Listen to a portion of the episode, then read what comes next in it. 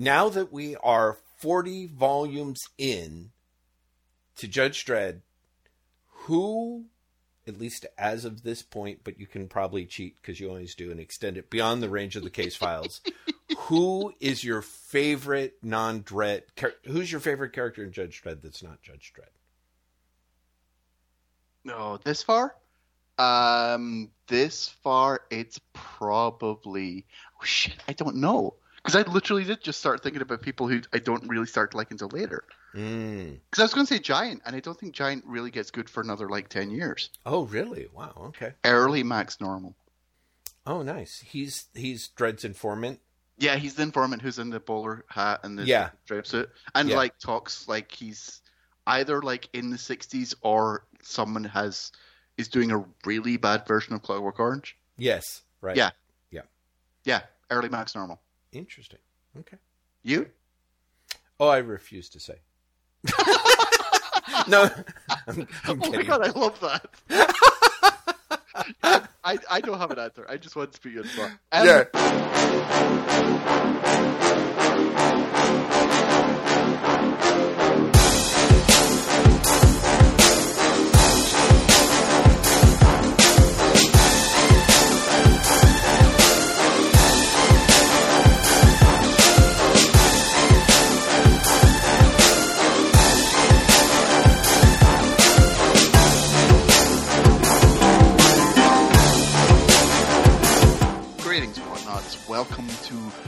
Drokk episode 45, the penultimate slash ultimate, depending on how you want to look at it, um, installment of our monthly look at the complete case files of Judge Dredd, Mega City One's finest lawman. I think everyone who's listening to this degree.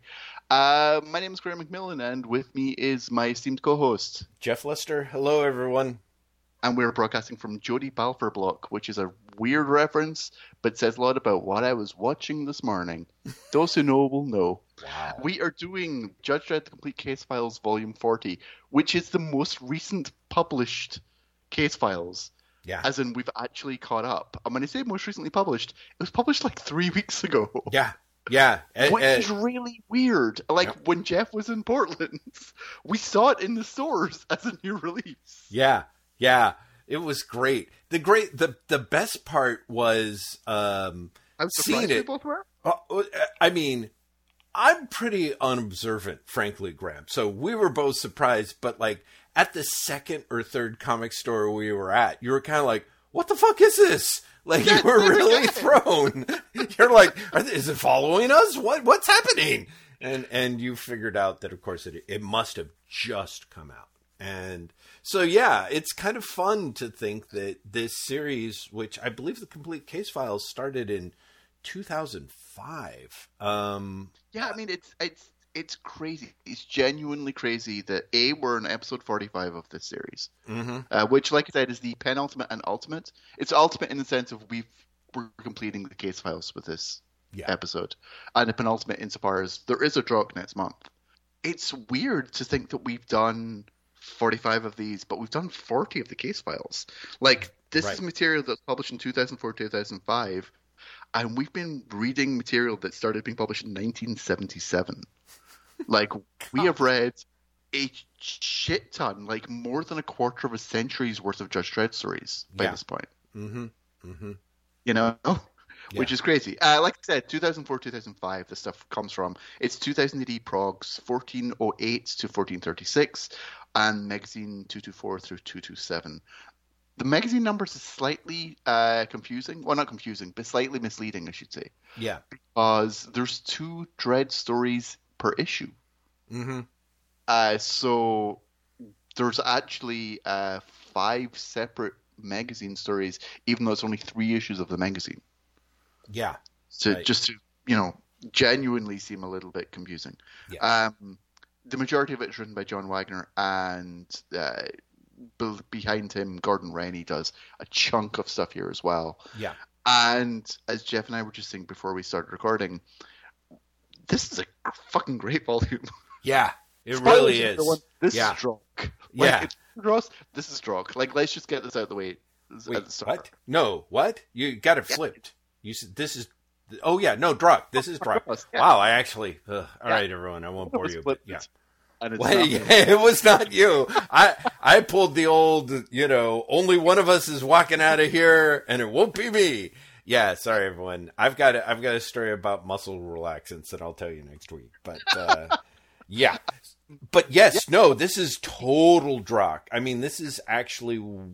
Uh, I don't know if it is the like, oh, we're kind of getting near the end, but I, I honestly think if I were to revisit, this is up there as just one of the top case file file volumes, which is kind Yeah, of yeah. great to go out this on such a high note. it's crazy that it's volume 40, and this is legitimately probably in the top like five of the case files. I, that's exactly what I was thinking. Yeah, you know, and, five. and again, you know, Wagner writing a character he created more than a quarter of a century before, yeah, and just finding something to do with him that is just, I mean, it just blew me away. mm-hmm, mm-hmm. You know, and, and one of the things, I- no, I feel like I feel like normally we do a bit more introduction, but we're just going straight into it this time. One of the things that I really like about specifically the 2000 AD stories here mm-hmm. is that it feels like it's a one story.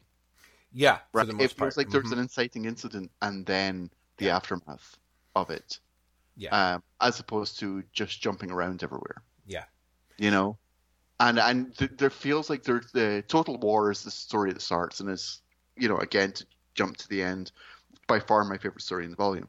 oh God, right.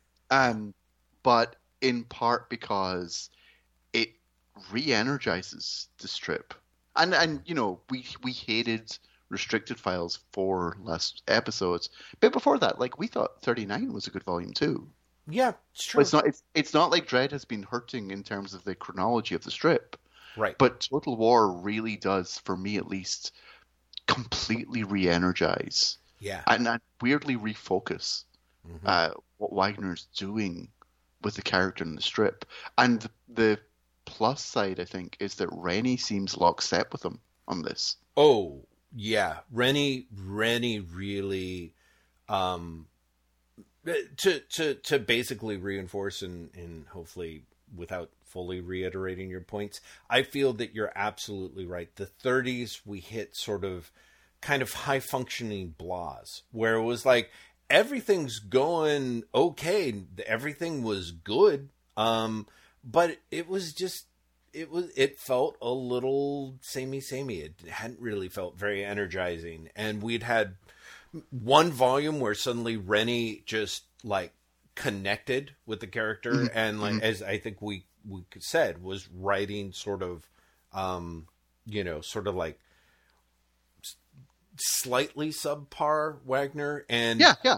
and here I think he very consistently like there there was one story at least the first time through by him where I was like, "Oh man, Wagner kind of ended that that's kind of a little too on the nose for Wagner." And then I looked and I was like, "Oh shit, it's Gordon Rennie." And I think I think Rennie's contributions here are incredibly strong. In fact, Yes, yeah. It- By far the strongest things he's done with Oh, definitely, definitely. I I think that you mentioned you mentioned that magazine was pretty n- not nearly at the level that 2000 AD portions of this volume I, were. I mentioned that before we recorded, I think. But oh, but well, but yeah, like uh the, I think the magazine issues are not up there. Um, um, I, I, right. I could, I could, you know, this is as much as anything. I think coming down to taste, mhm. in part because I do think that 2000 AD for this volume is Total War in the aftermath, and the magazine isn't. Do you know what I mean? The magazine magazine doesn't even really catch up with the chronology yeah. uh, until the very last story.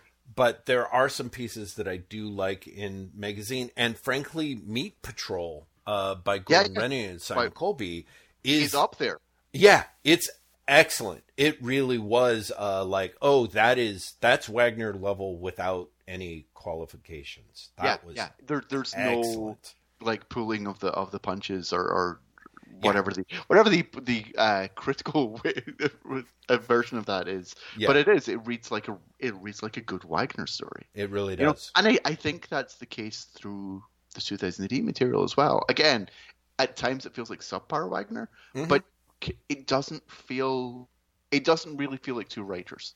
Yeah. The 2000 AD material. No. I think that there's such a level of consistency through it. Yeah. In part because again, Total War comes along, and and you know we'll break down the stories in a second, but the short version is Total War is uh, a series of terrorist attacks in Mega City One that end with a lot of deaths, Yeah. and the stories that follow, for the most part, are in terms of 2000 AD at least, are are informed by that Yeah. right? They're informed by the fact that there has just been a series of terrorist attacks that have killed a lot of people. Yep. And how do the judges deal with that? How do the citizens deal with that? But also, how do the terrorists deal with that? Right. Right? Is it are are basically the threads that come through. Even when you get to something like Descent, which is the last 2000 AD story in the volume, Mm-hmm. which is you know ostensibly, for all intents and purposes, like a monster story. Right. The gimmick is Mhm. we're going into the Undercity because of a hole left behind by the destruction of a block. Mm-hmm. Mm-hmm. You know, like it's they're still informed by by these like this thing that is a traumatic event, which mm, arguably for the first time ever in in Dredd is really treated as a traumatic event. Oh, like completely. e- even Necropolis. Yeah. The fallout of Necropolis was maybe like four four chapters right. right? You had you had silver and uh, you know the zombie silver, Mm-hmm. and you had like oh death's out there somewhere, but that was basically it.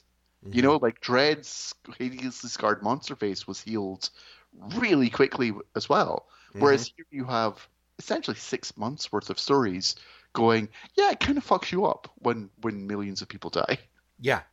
No, exactly. There, there is a. Uh, again, I think this sort of um, listeners. We, I swear, we were talking before the episode. Most of it was our just usual good-natured shoot the breeze. Not going to bore you with it, but we did sort of start steering into it, and in part a little bit of the what are we going to read past the case files? Like originally, for those who may remember, the the there'd been a lot of talk of like, hey, we'll do one more year past the case files, where it's like, you know, or read a, a new major storyline through Dredd and kind of do kind of do all the greatest hits. Now that I'm I'm anyway feel schooled in Dredd, uh, but of course, um, we uh, undermined that by deciding to retire the podcast at the end of the year. So so we're really only going to we're going to compress that down to one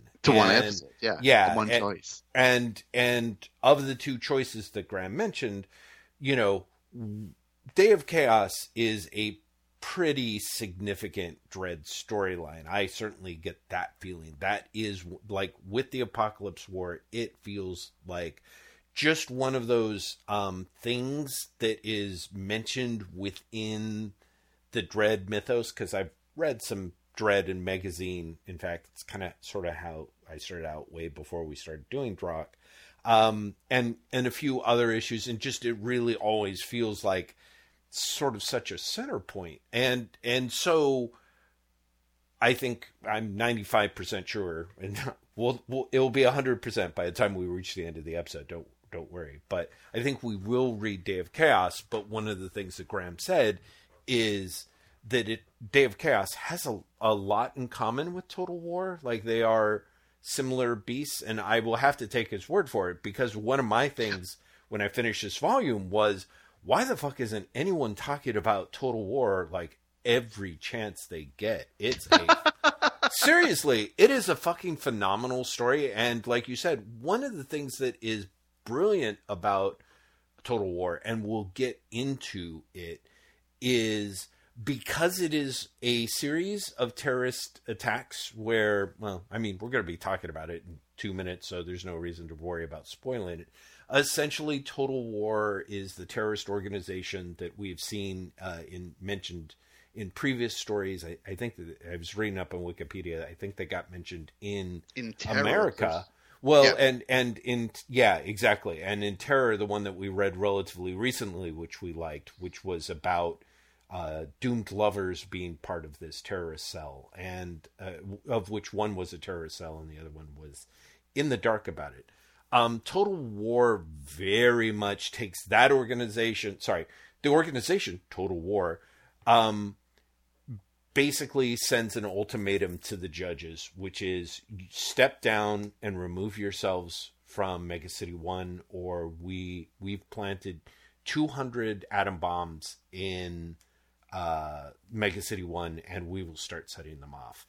And I think one of the things that's absolutely brilliant about the storytelling in this is a it it's uh Graham sort of says like yeah a lot of people die um but what's brilliant is people people keep dying like and there is well what what's brilliant about it is to interrupt but also make a point and then I'll get back but Yeah. um they blow up the blocks yeah Right, it, sta- it basically starts with Total War saying, with the judges not believing them, Total War Yeah. go, okay, we'll, we'll blow up one block to prove it.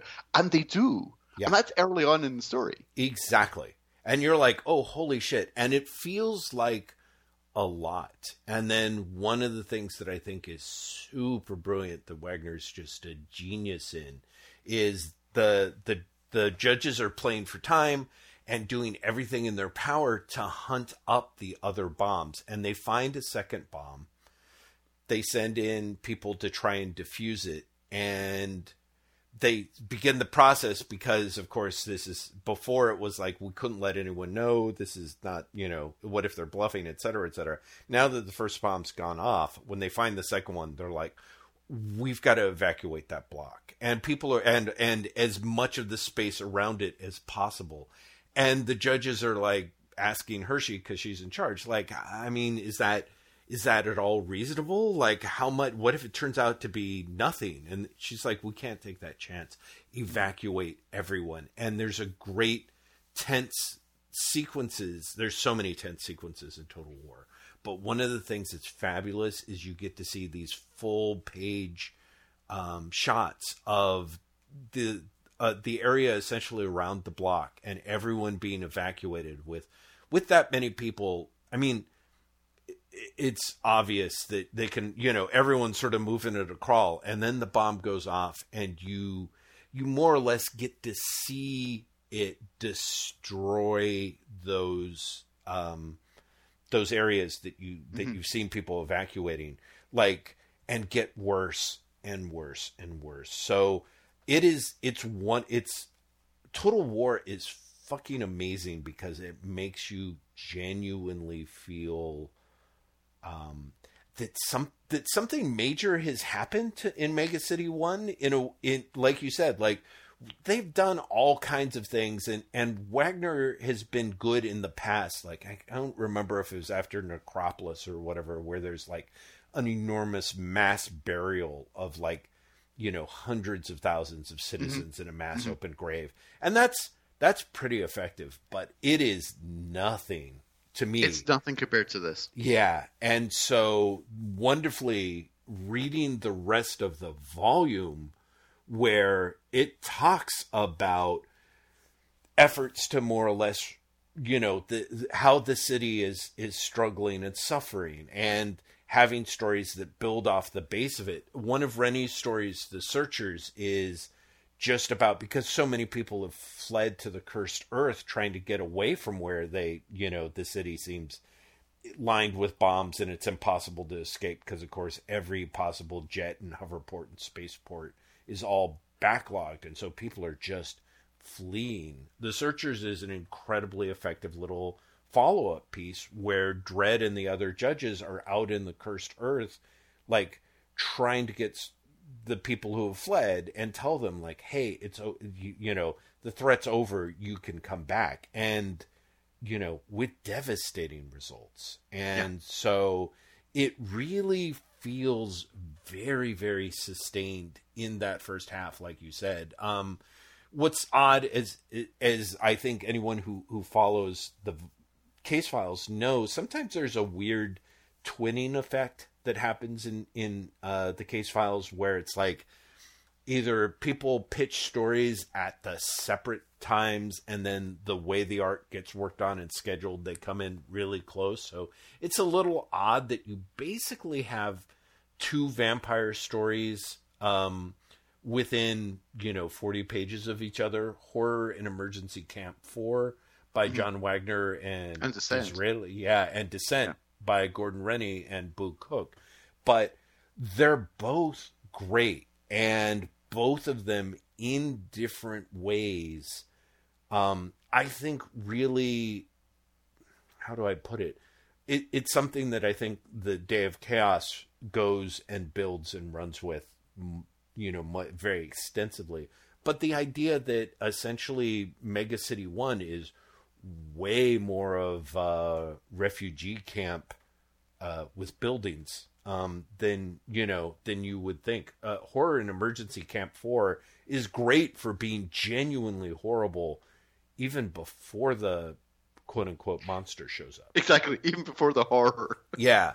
So it's it's just it's just phenomenal. I don't I don't quite know how it came together, and I do have to say, um, one of the things that's been really interesting for me in my voyage voyage across the ocean rock uh, has been at the beginning. Um, Thrill-Power Overload was an absolutely invaluable tool for helping myself contextualize or understand or give myself insight, you know, is really common where it's like either usually after I finished uh, case files, I would go and read, you know, uh, Thrill-Power Overload and read the relevant sections about it.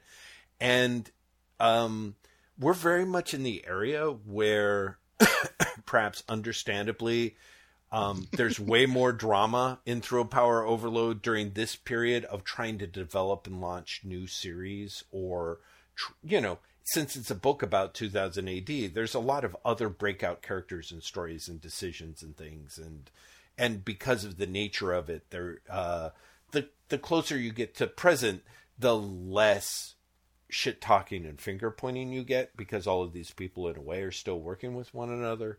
Um, but I have to say, I would love to know what the fuck was in the water. Like, who was the person who was like, yeah, I want to do this for Total War? If it was Wagner, if it was um, the editor Matt Smith, and just and because it really, I feel like we've seen various um, bites at this particular apple of like having a big mega event and having it really seem to resonate across a lot of the stories and this is the volume where it really felt like it to me you know Well, what what's really interesting to me is that, and and I wonder if you'll feel the same next month.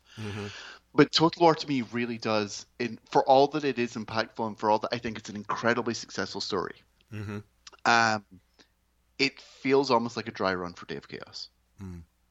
and I feel that, uh, in in part because, um, Necropolis is in theory an apocalyptic event, right? And you know, I'm talking about a story that was that was created at this point like 15 years earlier, right? Mhm. But Necropolis is an apocalyptic event where, if you believe what the story says, all of Mega City One is basically possessed slash under the dystopian control of of evil of of demons. Mhm. and and many people die, and we're told that in the same way that in the Apocalypse War we're told that many people die, but like we were saying before, the strip bounces back really quickly, Mhm. right?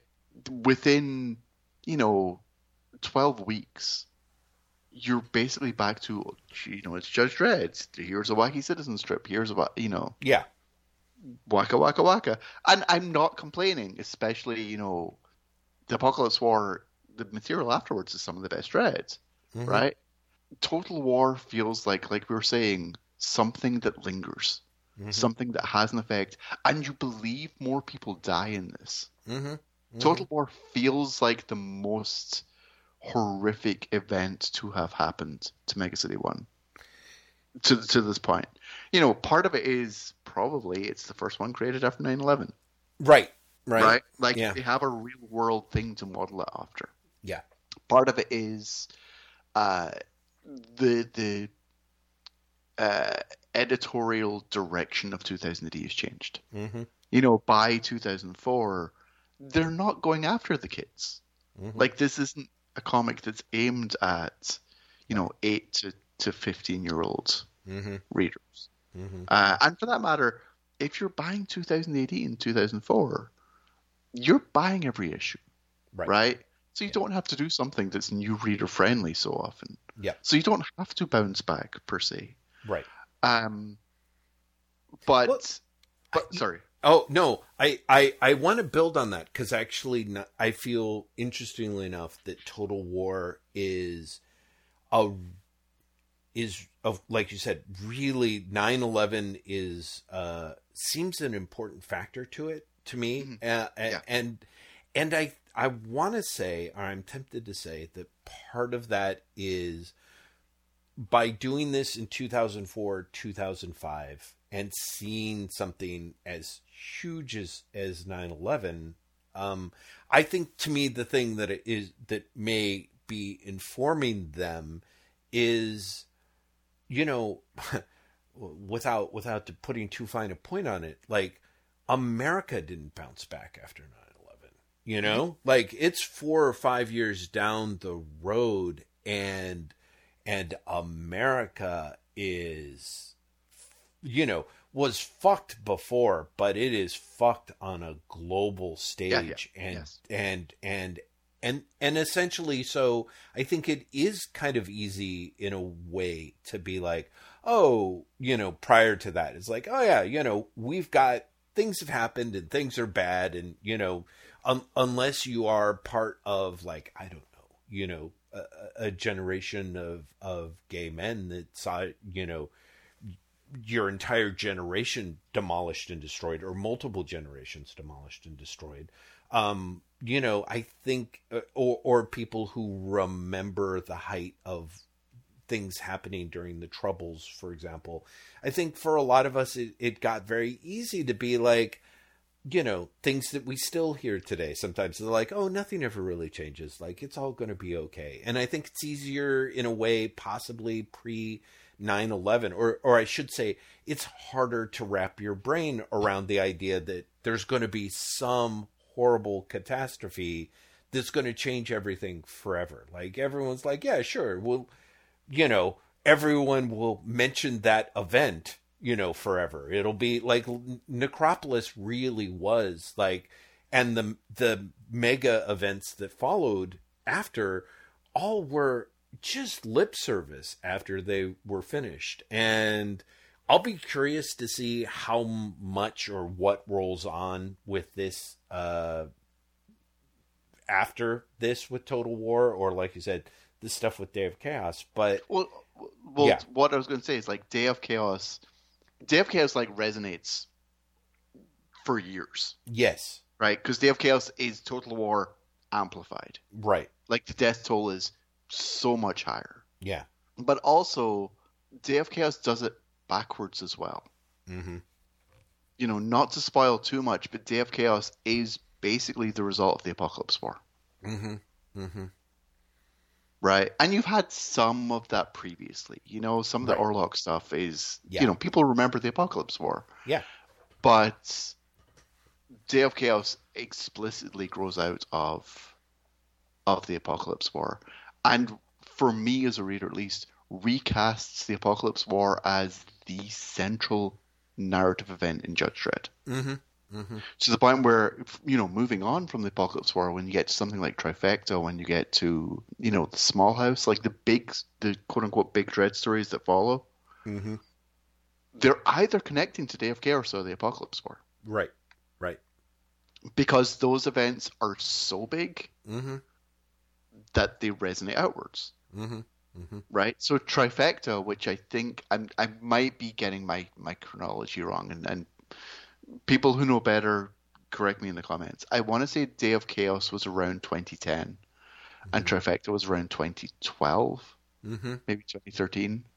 Yeah. Uh, but trifecta happens because of Day of Chaos, and that's explicitly in the text. Right, right. And as someone who was reading Trifecta, it was clear that it was such a major thing that was remarked on, and which was ironic because I'm like, I have no idea what these people are. Yeah, you're like, to. uh, but but it's um, clearly big, you know. Well, I know, but also like it's explicitly laid out in text. You have the uh, a plot in Trifecta where the the the central antagonist more or less says, the only way I was able to do this is that we're all fucked because of Day of Chaos. Mm, mm, Right? mhm. The only way this is possible is because the judges are not paying attention. Right. Because they can't. hmm Because the of Chaos fucks everything so badly. Right. Right. Um, and and you know you get to Small House, and Small House builds off of Trifecta, hmm builds off Day of Chaos, but in a very real sense goes back to Apocalypse War as, ironically, the original sin. Hmm Judges, which is clearly not right. You know, the judges were were a, a corrupt fascistic system prior to that. That's that's their mo. That's the entirely what they are. Right. but the idea that the the the uh, the genocide Mhm. that Dredd uh, undertakes, but more than that, the moral certainty that the judges had that allowed him to do that are are at fault hmm and, and and have become the story drivers. And so you have things that go back to there, but also you have things that thematically come out of that. Uh, and it's it it feels like those two come from this post 9/11 realization of you can bounce back so far. Right. And like I saying this in 2022, like three years into a global pandemic that Yes. you know, all intents and purposes, like the world at large has moved on from, but also in 2022, you know, 21 years after 9 11, and you could argue that like 9 11 has fallen into the background. Mm. You know, like realistically, I don't think it's a thought that many people have on a regular basis now. Hmm. You know, in a, in a way that I would argue, even for like 10 years after 9 11. I Oh, would yeah. say it was it was it was like a constant presence in quote unquote the discourse, and I'm not sure that's true anymore, Hmm. right? Mhm. Um, but I do think that, as you say, like you know, the fact that this has been written in 2004, and when you think about the immediate aftermath of 9/11, especially three years later, four years later, Yeah. Right. Exactly.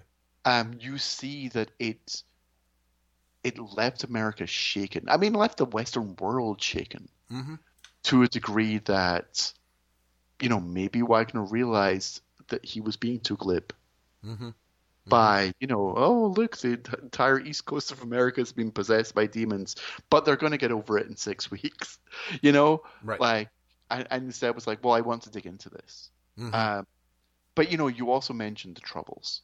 Mhm. Got to bear in mind that you know this is a British comic. Yeah. right? So the Troubles is very much on people's minds as it was happening in the 80s and the Mhm. 70s, hmm right? But I also think it plays into Total War hmm because one of one of the things that I think is is to say a joy is to sound really genuinely weird about this. One of the things that I find a lot of of uh, fulfillment in Total War is you see first of all that the the ones behind the plan to to basically blow up Mega City One if they don't get what they want hmm are a privileged few hmm and the, the, the majority of the people who are part of Total War do not want this to happen, hmm hmm uh, but also feel powerless to stop it. Right. But also, you see the judges outright be like, okay, well, what's an acceptable number of blocks to get blown up? yeah. Like, right. there's a wonderful scene where you see the judges going, we don't think they've smuggled in enough material to have 200. Yeah. They probably got 12. Right. Right. And the idea of like somehow that was acceptable. Do you know what I mean? Like there, there's Oh, something like totally. that where, where you get to see them doing the math. Yeah. And you get to see them actually going, well, you know, to lose one city block is forgivable. Do you know what I mean? Right. And Right. you, you do get to see that, that both sides, the, the, the, the citizens, and by which I'm also including like the quote unquote regular members of Total War, are are fucked and are like pawns in this in this sort of game of chicken that's being played. Oh, agreed, agreed. Also, I want to say, and I wish I'd been faster, that I feel like you were setting us up for like one of the best all-time Oscar Wilde paraphrases. Um, you know that that whole like you know to Please- to please lose go. to lose one uh one uh mega block is forgivable, but to I- I- lose I- two was- seems like yeah. So Carelessness. Yeah, no, that that was weirdly where my brain was going, and I was like, I can't. That's too tasteless. Oh, you got it. Oh, I'm so glad I brought I dragged it back. Everyone, that's where Graham was going, and that's genius. Um, but but undercutting your point in a way. One of the things that is great, there's so many wonderful things about Total War that I'm sure we will rant about more. But one of the things that is absolutely fabulous is yeah, the judges spend there's a certain number of judges that are completely like yeah, but we can't do this. We're not going to stand down. We'll let people blow themselves up. We're surely we're not going to remove ourselves. And there's also ones that are like, we got to shut this down. We got to stop this. This is this. You know, we'll step down. We'll step away. We'll do whatever it takes. And honestly, the the people on Total War, there is like, with the exception of a very few people, the vast numbers of Total War, as you point out, are against this action. And in fact, the only reason why it ultimately gets shut down is the number is the, very crucially a key player it comes forward and is like yeah this is unacceptable so the judges really in a way despite all their best intentions probably would have lost if not for the crises of conscience on the parts of the participants and Oh yeah, of the of the terrorists. Yeah, of the terrorists, Like not exactly. not just the participants of the terrorists. the, i'm sorry Right, the participants in total war is what i meant Yeah. but yes absolutely Uh, the it- terrorists It, it is. It's a very, uh, you know, Wagner. One of the things I think is it to his credit is that Wagner. This sounds terrible. Is is a both sides writer, yeah yeah yeah yeah right? Is is that he really is? He will. He very rarely, and I think um, when he does this, it's it's it's a it's a problem. He Mhm. very rarely lets one side be right. Yeah. Yeah. Right. Yeah. And I I think Total War is a really good example of this because viewed through one lens, the judges are trying to stop people detonating nuclear bombs inside the city. They're Right. the good guys, right? But they're really not. right And Wagner, I think, underscores that a lot in Total War. mm-hmm. The judges want to maintain power, right and Total War wants to, or I'd say Total War, the the people in charge of the, the bomb threat yeah basically are willing to kill everyone in order to win. Well, and the thing that's amazing is there's three people at the top at the end that we see, and one of them is like, no, no, no, no, uh, this is enough. We've had enough. There's too much. Yeah, yeah, yeah, yeah, yeah. We've You know what already I mean? blown people. Yeah, because Yeah. in the end, and I, I, I, you'd you'd have to correct me. I, they blow up three blocks in the end, right? They they successfully managed to blow up three blocks, or is it more? Uh, well, so they y- no, it is my understanding is it's it's it's hard how you define blocks because the first bomb there's blows there's up. three explosions. Yes, there's three explosions, and and the the first one is detonated on purpose. The second one is found by the judges and is sent to uh, auto explode upon being tampered with, and then the third one is um, is deliberately exploded. So three of them, th- and yeah, so there's three explosions, three three blocks, sectors, however you want to put it, and you really are shown that amount of devastation. But by the time you see the final three people in charge, the the top three of the organization who are hiding away, one of them is like, we've already blown up enough of them. You see, you you don't even see them until like there's a there's a cutaway panel where you don't see them, but you see their discussion right Yeah, yeah. before the second one goes off, and and at that point, someone's like, that you know, kind of like, wait, this is this is going to go off, and the person being like, yeah, I want to watch it on the news, and the first person being like, you're sick, and he's like, oh, you know, it's like once you're willing to set off bombs, it's just a matter of scale, and and so you you kind of get a sense that one person's kind of like, you know, in that weird inversion of what the judges are saying, there is someone who was at least able to convince themselves that setting that that setting off one atomic bomb was acceptable. You know, Yeah, yeah, yeah, yeah. exactly. but it clearly is you know the second one is not but it but is very much in a well the judges brought it upon themselves we're not actively setting it off we just can't stop it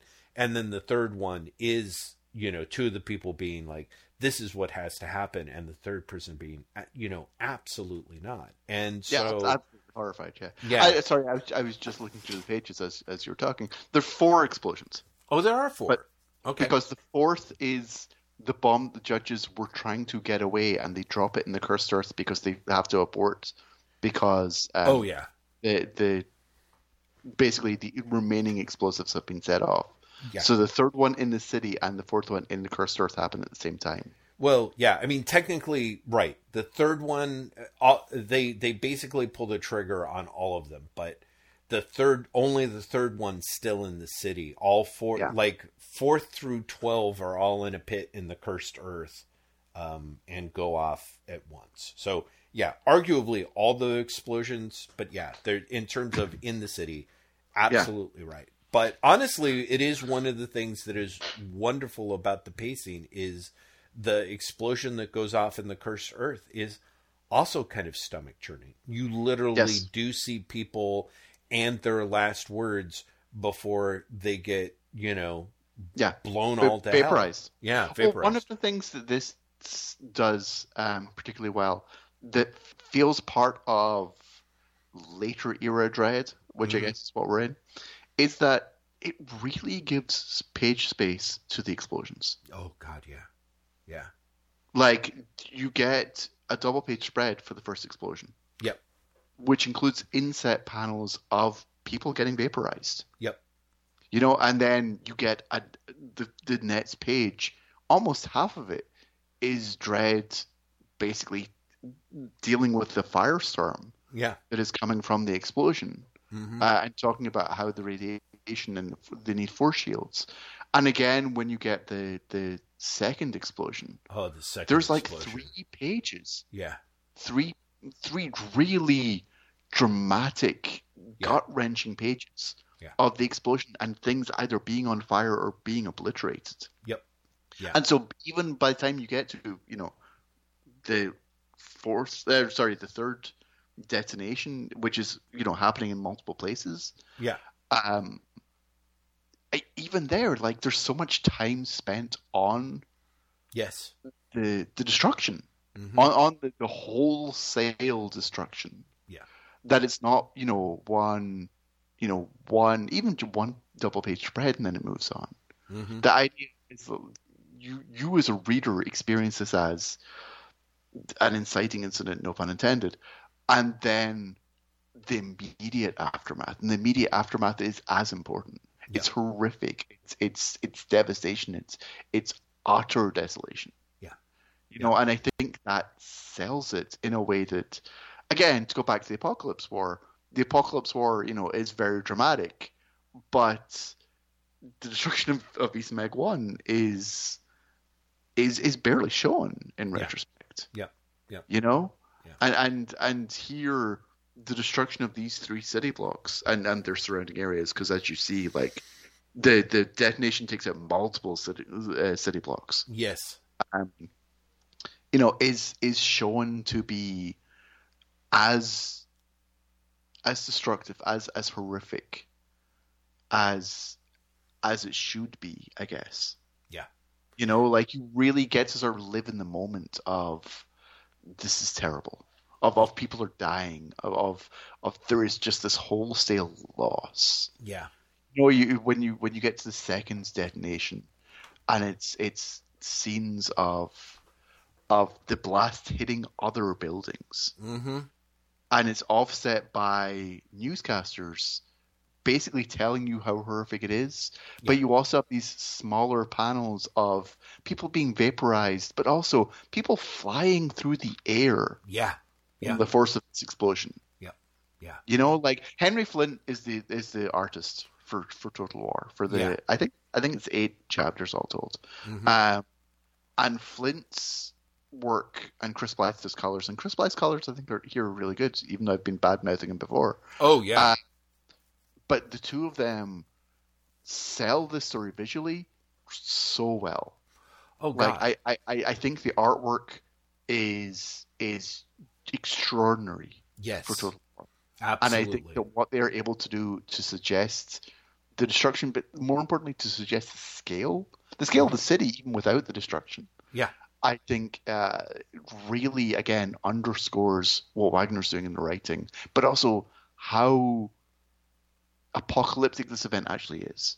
Yeah. You know, how many people die, how utterly, utterly destructive these events are. And I think that the art does such a good job in that. Oh, uh, the art is fucking tremendous. I like there is a way in which I would be I'd I'd love to see Wagner's scripts about this, but considering sort of how um much in the industry it's kind of a joke about how minimal and terse his scripts are.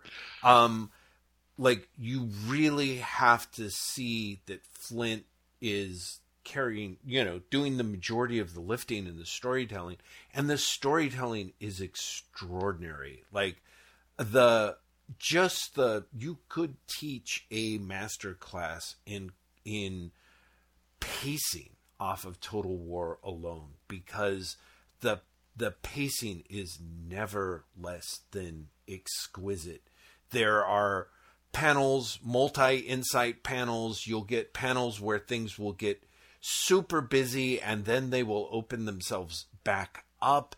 I, I, I mean, at some point, one thing that I want to ask you about that I, I will hold off on is is an approach to Flint storytelling, but the level of detail combined with the pacing, combined with, and this of course would be in the script, Wagner's intercutting from different scenes, Yeah. um, builds to such mul- to multiple crescendos of tension that that pay off exquisitely well. Like the storytelling in this is fucking phenomenal. Like this is one of those um, that's happened a few times uh, in reading the case files where I'm like, why the fuck aren't we teaching this next to Watchmen? You know, like Yeah. and I do. I no, no, no, I no, but but there is the um, you know, the the second detonation in particular oh god, has yeah, a three page sequence. Actually, it's a four page sequence because the detonation begins on the first page, yeah, and wonderfully you see a broadcast from the judges who've been sent to to deactivate the bomb. yes, And you see Hershey watching, and you just see one of the judges saying, Grud, think I just triggered something.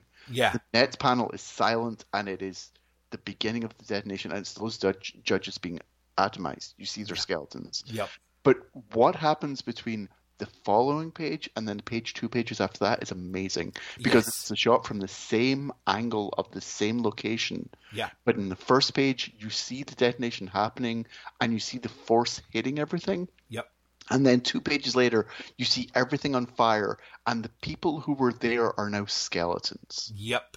And and what's genius about it is that setup that same angle Flint uses exactly that same angle 2 pages earlier to show the evacuation. So Yeah. showing it where you just see all these people jammed into a tube and you get a sense of how what's great is it looks and it is like it's serving us the story purpose of Jesus Christ. This evacuation is happening on such a large scale. On such a scale, yes. Because it's- and it's actually like Yeah. even just that first page where you see the evacuation happening Yeah. is a masterclass in in Yeah. storytelling. Like Yeah. it's a, it's one image, but you see a you know you you have multiple planes, Yep. and so you get to see the scale of the city. Yeah. You get to see the number of people who are leaving because you get to see them walking on a walkway close to you, Yep. a second walkway slightly further away, but then on the ground Mm-hmm. below that. And all of them are full of people. So you really do get overwhelmed. At the top of the page, you get to see the number of ships that are leaving. Yep. Yep. Right. So like that entire page is just filled with information of this is how big it is. This is how important this is that's happening. Well, and I think also to to you know at, at the at the risk of of over egging the pudding, um, and, and embellishing on your point, Flint and this because he's not he really is not cutting corners in the art and the coloring does a wonderful job creating that sense depth of scale. But also it's it's one of those pages that because it's so detailed and there's there's so much in it your eye lingers on it. And so to me what's wonderful about that page is like you said it has the scope of it but it's set up in a way that i feel is constructed to to make you realize how laboriously slow the evacuation Yes. is going Yeah.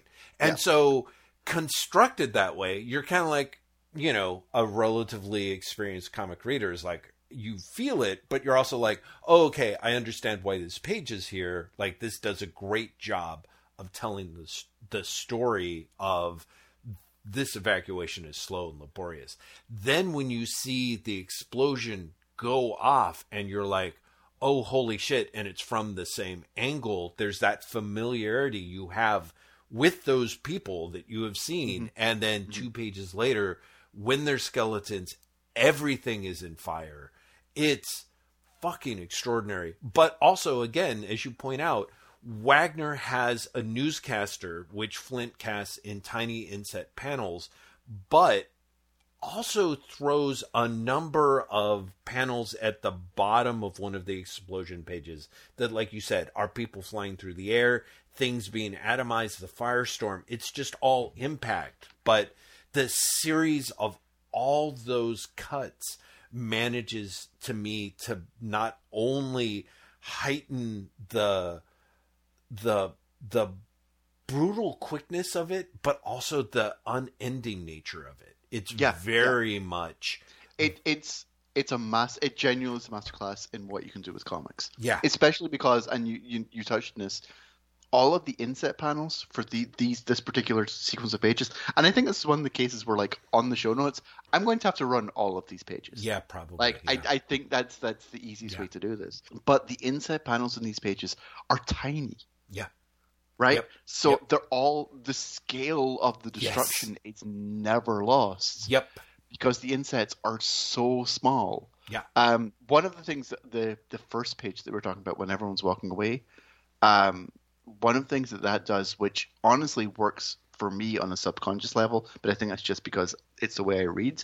hmm When you see the explosion two pages later, hmm you realize how far away that building was in the first place, Mm, hmm right? Yeah, yeah that's because when you go back and revisit it, you realize that building was really far away, hmm and that's how big the desolation was. Yeah, yeah. That's a how far point. one explosion went. hmm hmm Yeah, and And how many people packed in sense. that? Yeah, Yeah, yeah. It really exactly. dramatically sells the, the scale. It's, I mean, it's just extraordinary. It's genuinely extraordinary what Yeah. Flint does here. And again, what Blythe does.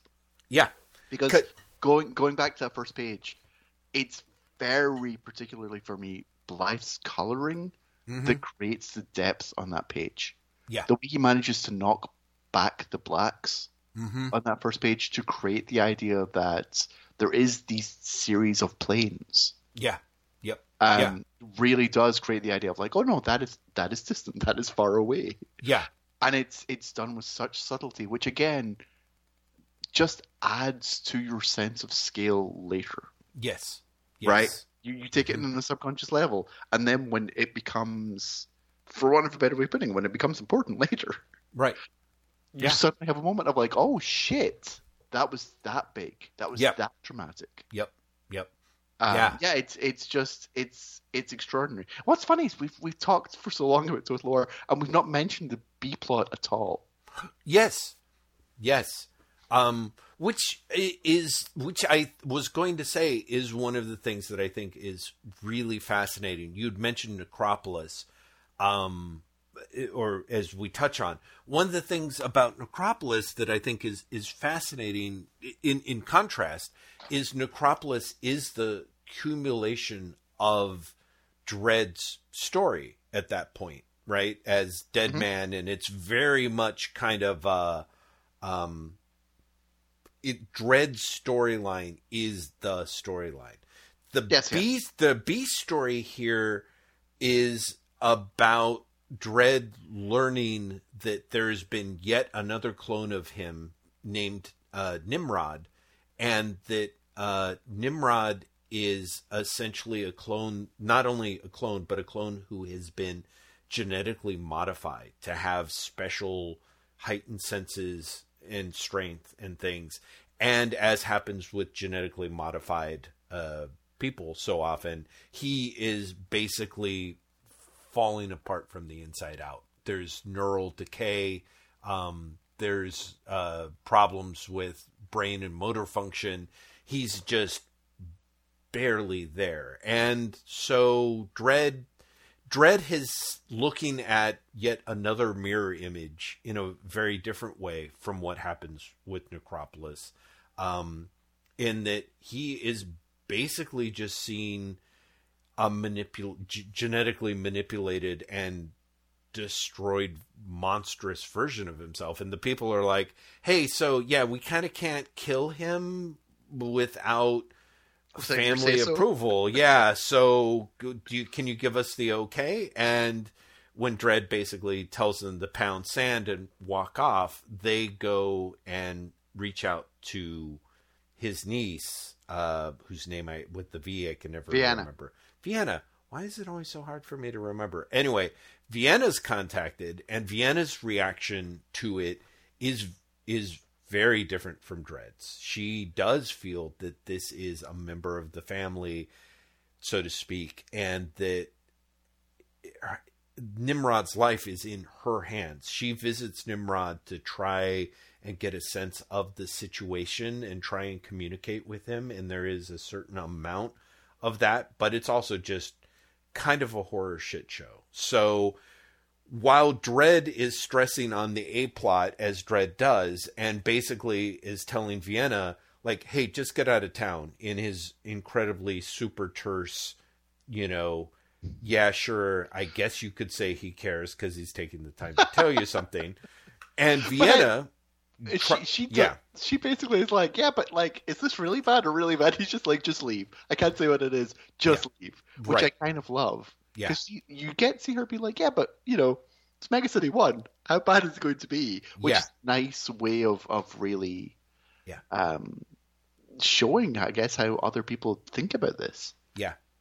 And so, interestingly enough, for me, Graham, one of the things that I, I'm like, essentially, you end up with sort of multiple climaxes. There is Mhm. the takedown of the top of the organization, there are the explosions of the bombs, but because of where and wh- where everyone is when the final bomb that is within the city explodes, um, Vienna is imperiled, Nimrod is free, Dredd is riding to her arrival, and I have to say, I don't know how I feel about it. I don't. I what's really funny is so this is maybe the third or fourth time I've read Total War, Uh huh. and I, I used to hate the Nimrod plot. a Yeah. lot. Right. Right. Um, and I really like it this time through. Okay. Uh, in part because it's kind of great how utterly shameless Wagner just goes King Kong with Nimrod. Mm-hmm. Mm-hmm. Like it's it's because he really does. Mm-hmm. Nimrod basically finds Vienna first and is like, "Oh, save her!" Yeah. Like Yeah. you know, Frankenstein monster slash King Kong through the whole thing. Oh, Frankenstein's monster, very much so. Yeah. Mm-hmm. you know um but i i think what i like about the nimrod plot is that it almost works against everything else and works separately to everything else Mm-hmm. which is it is Dredd initially going well fuck this guy this isn't my family this is nothing to do with me Mm-hmm. like i i am i am the law that's it Right. having uh, and this is putting far too much character arc on Dredd, who you know Dredd's character arc is measured in decades, not in stories, right? Mm-hmm. But Dredd does reach out to Vienna. And Yeah. he, like just just fucking leave. Just Right. go. Yeah. Bad things are happening. You should leave. You should go to Brit-Cit. Yeah. And he can't bring himself to say why. Mm-hmm. He's like, you should leave. Yeah. And then when the explosion goes off, the last explosion goes off, he's like, I've got to fucking save my niece. Yep. And when he then discovers Nimrod, he he apologizes. Mm-hmm. Like he, he kills him because of course he does, but he apologizes. Yeah. And says, "By the powers vested in me, I grant you mercy."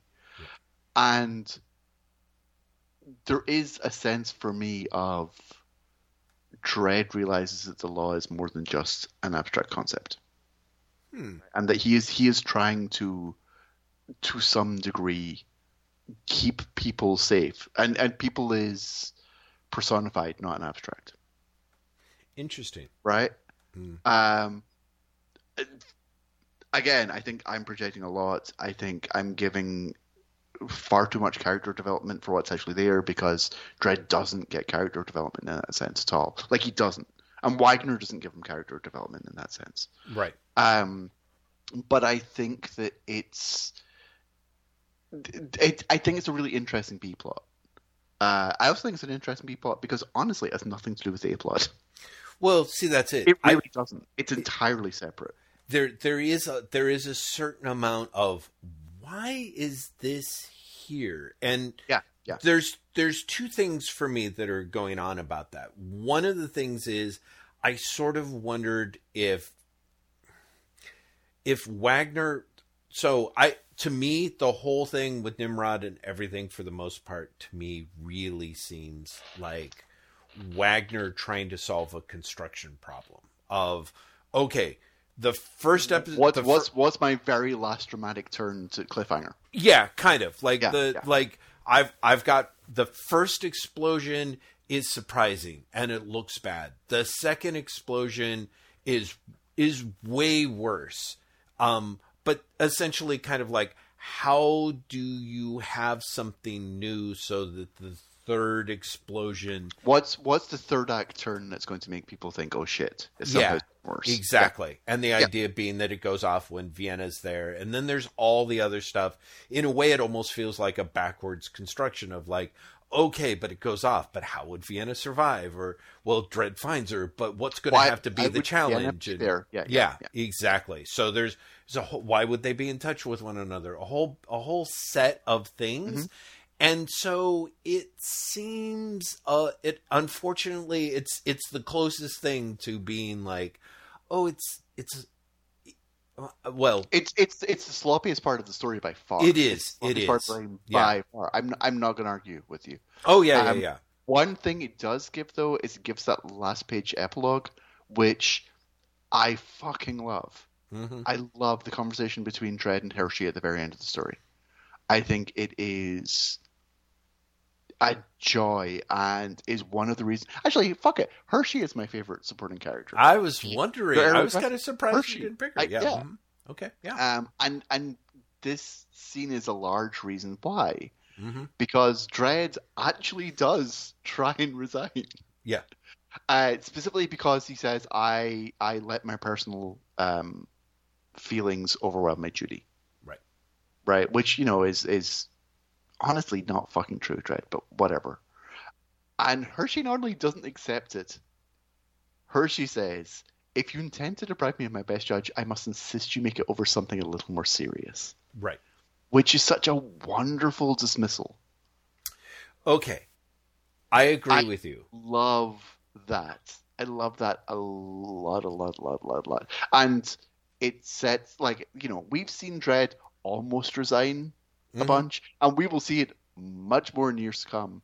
To the point where there is, I want to say it's Small House maybe. Right. Uh, Dredd threatens to resign, and Hershey calls him on it, hmm and it's basically like you keep fucking doing this. hmm Like you can't keep threatening to resign. Either resign or shut the fuck up. Right. uh, which again, you know, in terms of continuity, is twenty years forward from this. Mhm. But um, but I I love that not only does she not accept, because of course she's not going to accept. It's, it's a series called fucking Judge Dredd, that she basically is like that. This is trivial. You know, this is worthless. Right. But I, I, Graham, I gotta say, I wonder, you know, um, one thing that weirds me out, and it's, there's two things in it. Uh, one is, one thing I wanted to ask you about, assuming that, again, that what Wagner is doing is a lot of uh, very minimal storytelling in his scripts. Like he's conveying just enough of like what's there, and then the the artist solves it. So I'm assuming. Yeah, yeah, yeah. The, the famous like Dredd grimacing. Right. Exactly. so one thing that's really that I found myself being prof- wondering about is why Flint makes such a strong use of square inset panels and and and almost and plays a lot with cubes and boxes in his layouts. Like some of that is clearly you know just sort of like well here's how i'm going to tell the story. But one of the things that i think is is weird and fucking awesome is the when the first explosion goes off, when you when you realize that the first thing is going to blow up and blow the the Boinger Bowl or wherever it, the fuck it is, and you have the double page spread, you've got a gorgeous. The majority of the double page spread is literally Dredd's view on his bike, seeing the first explosion yeah, yeah, yeah. go off. And you know it's Dredd view because you see his gloves and you see the, the edge of his of the bike. Yeah, right. And you you've seen it on the establishing page that he's on it. But and oh, but I should also say, but next to that is a a sixteen panels in a, a cube inset, basically a, a square. It's more of a cube, but it's it's a square inset of a four by four grid that again is fucking extraordinary in its timing um, because it manages to to cover multiple viewpoints and does multiple things. There's literally each one of those is kind of a separate thing in and of itself. But I also found myself being like, why is that a cube? You know what I mean? Like, why is it a square? And of course, in a way, people Wait. might be like, why not? You know, like why why is it that that Flint takes the time to put essentially a Rubik's cube, an inset Rubik's cube on a double page spread showing all the things that, that are happening and it's essentially that they're all linked up, right? And um, the very first page of the story, which I think is just extraordinary and masterful right out of the gate, is uh, essentially the the terrorists of total war. They give the judges notification by um, shooting a a flying cube into the judges the hall of justice which gets shot down and reveals a com slug that they plug in and play and again above the beautiful panel of the judge picking up the com slug and then with the tiny inset that says play it. Above it, the sequence in which the cube flies by the guards, zips into the building, and gets gunned down is set up on a six by two grid of tiny inset squares. So it's kind of the setting tone for this story, right? And so part of me was like, am I going nuts? Is there a reason why this entire story? I mean, and part of it is is that Flint's doing so much with timing, but even separate and apart from the timing of it, it's boxes within boxes within boxes, you know. Um and I I couldn't I couldn't figure out why until possibly the last page and I don't I don't know if I I think you're. I think it's since this is our penultimate slash ultimate episode, it is worth having one last. I think you're reading too much into it, Jeff. I'm so curious where you're going with this, if nothing else. So, so the final page has Dredd come to turn in his badge. And uh, the third panel on the page is Dredd putting his badge on the table. And it's a single panel, and it, you know, his glove and the Dredd badge. Hershey says, no. Um, basically, right now I can't afford you. That's an order, and in this case, I am the law. And what you see is Dredd's badge again, um, but it is it is in the center of two panels, and part of that is to show the motion of time, like the le- that you've the left But hand the hand is back and it's been taken. Yeah. yeah, exactly. So it's like I'm handing you the the badge back, and then Dredd's taking it, and it's very elegant. But it also is a bifurcation of Dredd's name and his badge. You know what I mean? Um, and that seems that seems that seems very weird to me. Like as a final thing, it's also worth mentioning that that it, you know, it seems it seems again potentially a little Wagner glib that is like okay well we got to have some kind of punch to the ending and the ending is Hershey saying I am the law like but there is so you you've got a final panel a final page with two panels on it in which Hershey says Dredd's punchline and Dredd is severed in half. At least his his badge is. And again, there is a level of the boxes within the boxes within the boxes that are going on throughout this, of which again, Dredd's badge is sort of split. I'm wondering, and I could be wrong here, that Hershey basically more or less recreates the cycle that starts the story. That, and this is going to sound really ridiculous, but that essentially part of the problem in Total War is that everyone's ability to put the enemy in a neat little box is more or less what has allowed this situation to escalate. And that it's the number of people that can step outside of seeing people within the boxes that are kind of like, look, no, look, this is human lives here. You can't kill this many people. Or, you know, that you're no longer just seeing the enemy as the enemy. And in and in order to do that,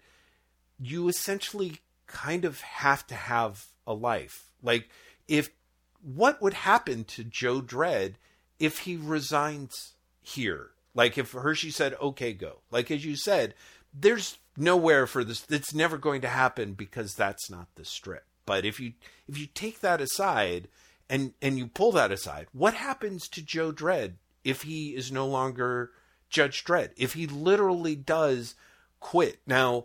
Gordon Rennie has a whole other story where Rico and Vienna are talking in the hospital, and Dredd, of course, was supposed to be visiting her, and as is kind of a trope, gets pulled away because there's some other crisis that he can't turn away from.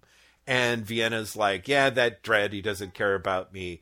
And Rico's like, You don't understand. He was willing to give up his badge for you after the incident. She's like, Oh, really? And of course, part of me is like, Gordon Rennie, that is not what's happening. Like, and I don't think maybe it is, maybe it's not. When I read it in Wagner's thing, it's like, oh, that's typical Dredd. He's basically, you know, ashamed that he has given in to the human side of himself and he's resigning. But there is part of me that's like, but what caused total war to happen if not the inability for these people to see to have a life that allows to be connected to other people and allow themselves to see people outside of the boxes. And part of the reason why this the Nimrod thing is weird is at one point Nimrod Vienna meets Nimrod and Nimrod who we had seen previously in basically a fugue state is more or less functioning when she comes in and then um, essentially has a seizure uh, and starts spouting things that are it he's he he's literally a monstrous version of Dredd right like he's basically yelling things like "I am the law" or some variant. Yeah, I mean, he, he's he's literally a monstrous version of Dredd. Right. He is he is Dredd weaponized beyond Dredd. Right. So you have Dredd as essentially a purely modified, family-less m- monster, and that you know and that and and so uh, which uh, you know really does end up being like was great until he wasn't. He has he really isn't anything by the end except again this sort of weird figure monstrous figure. But i do wonder if the the way that the the B story connects to the A story, at least in the way that maybe Wagner was thinking that he would get to or flesh out, or the way that Flint goes with it, is that there is that idea that, you know, is that Dredd, Dredd, Dredd more or less tries to become something other than Judge Dredd in that mm-hmm. last page, you mm-hmm. know, and And it, and is is refused. and is refused. Exactly. And so the bifurcation of that shield is is on the one hand either a well he's not going to be you know either fish nor fowl but i think in a weird way is the idea with hershey saying you know and in this one i am the law is is that is that Dredd is doomed to be a creation of the department that even the things that he espouses are really just the things that are fed to him from the top. And and that the system's inability to let go of the things that it needs for the system to survive is what ends up perpetuating the you know the threatening and near destruction of the system that perpetuates it etc etc I simultaneously think that you're reading too much into the fact that that's what the bifurcation of the badge means at the end, but Right. also think that in terms of thematically, I think you're correct with what that's what the story is saying. Okay all right So splitting the difference, which maybe, maybe is a good way to, to go for the, Right. the, the penultimate slash ultimate episode. I'm very aware that we've basically spent an hour and a half talking about Total War. Yeah, I guess that's basically right. I was like, no, Graham, it's more like an hour and 21 minutes. Uh, yeah. Yeah, I hope whatnots who are listening who haven't read this, you understand that like Total War is Total War is just shockingly good. Oh, fucking great. A- and and in terms of a way to start a volume, right.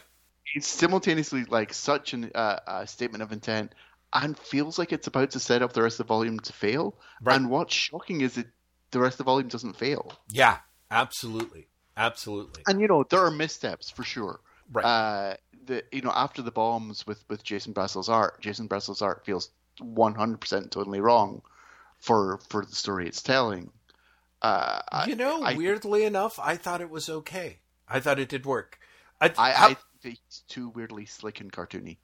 yeah, I, do, I normally feel that and, way about and it. honestly, coming coming after Flint because Flint's work is similarly cartoony, uh, but cartoony in an ugly way. It, it feels like it's it's born of or a sort of grimy caricature. Oh, and I feel completely. that, Yep. I feel that Brashill's work um, is I don't know, like feels like air, simultaneously airbrushed and weightless. Yeah. And so when he's he's doing a a, a story that is ostensibly about one of the the, the Total War uh, members having amnesia and then realizing what they've done, Yeah. um, it felt too slick and too glossy and, and, and very much felt at odds with with what Wagner was trying to do with the, the writing of it. I normally would absolutely 100% agree with you. Absolutely. Maybe be- Except well, no, no. I think so. I think um, uh, it's so hard because I feel like you know, we're in. It's a rocky ride because in between um, Total War Oh, have Christmas, and the Christmas story, with the Blintz, yeah. right? Which on the one hand, I was I was not a fan of the art there, even though technically it's functional and there's some very nice bits in it. But and it it also does, you know, spoilers wrap up things with the Blintz that has been running on for years. I think because there is because right after that we just get thrown right back into the world of The Total War story, yeah. Total War storyline where everything is horrible. Um, the cartooniness of Brashill's art gives it a kind of allows me a certain amount of distancing from what's really a depressing story with a super depressing as fuck ending. And I love that ending um, and I feel like I love it in part because I've just got a ton of distance. Like Brashill's sort of uh, heavy metal meets Ren and Stimpy level of um, over, like you said, literally over cartoonishness.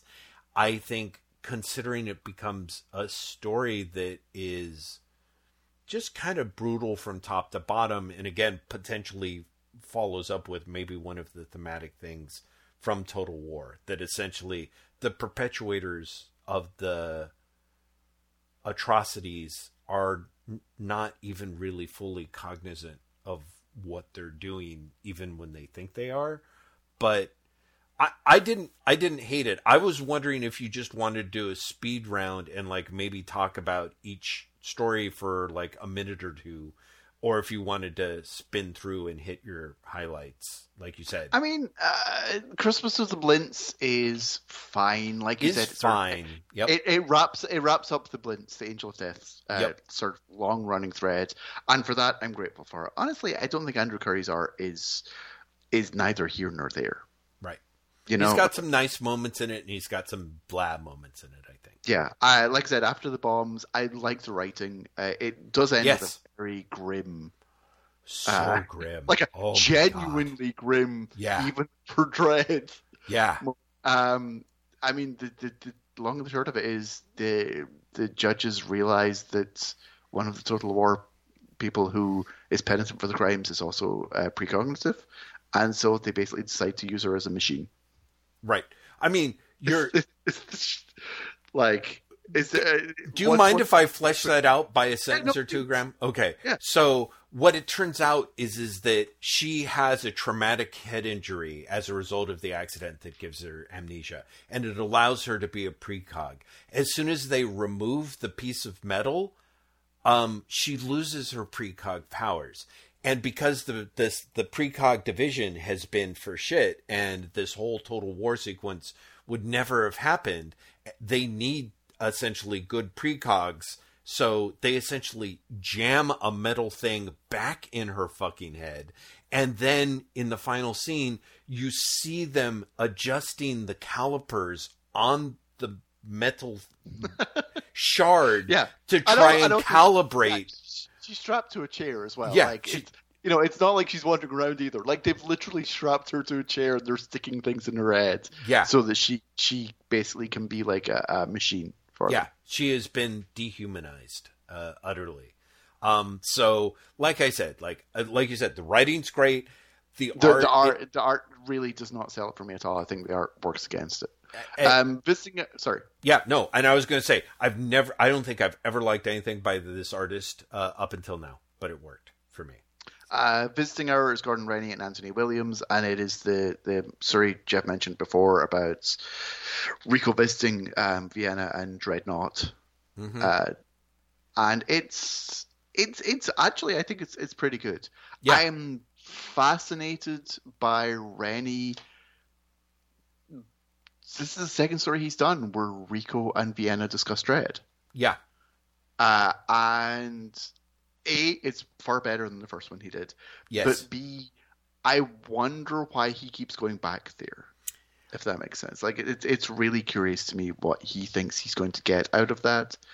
Which, which I honestly putting it that way sounds much more combative than than it's No, intended. no, no, no, no. But but I, I I like I'm curious what what he thinks is there. Um, although I think this one is like like I said more successful than the first. Um, the Searchers follows is Gordon Rennie and Carl Critchlow and is really nice. Again, it's sort of Yeah. grimy. It's really it's grim. It Yeah. it it genuinely is something that uh, more than After the Bombs, I think, successfully sells the well everyone's fucked now Absolutely. uh, post Total War vibe. yeah. And no, worth it- pointing out, only six pages too. Yes, no, exactly. And Critchlow's art, I think, is great. Again, like Flint, Yeah. I think he has a sort of very.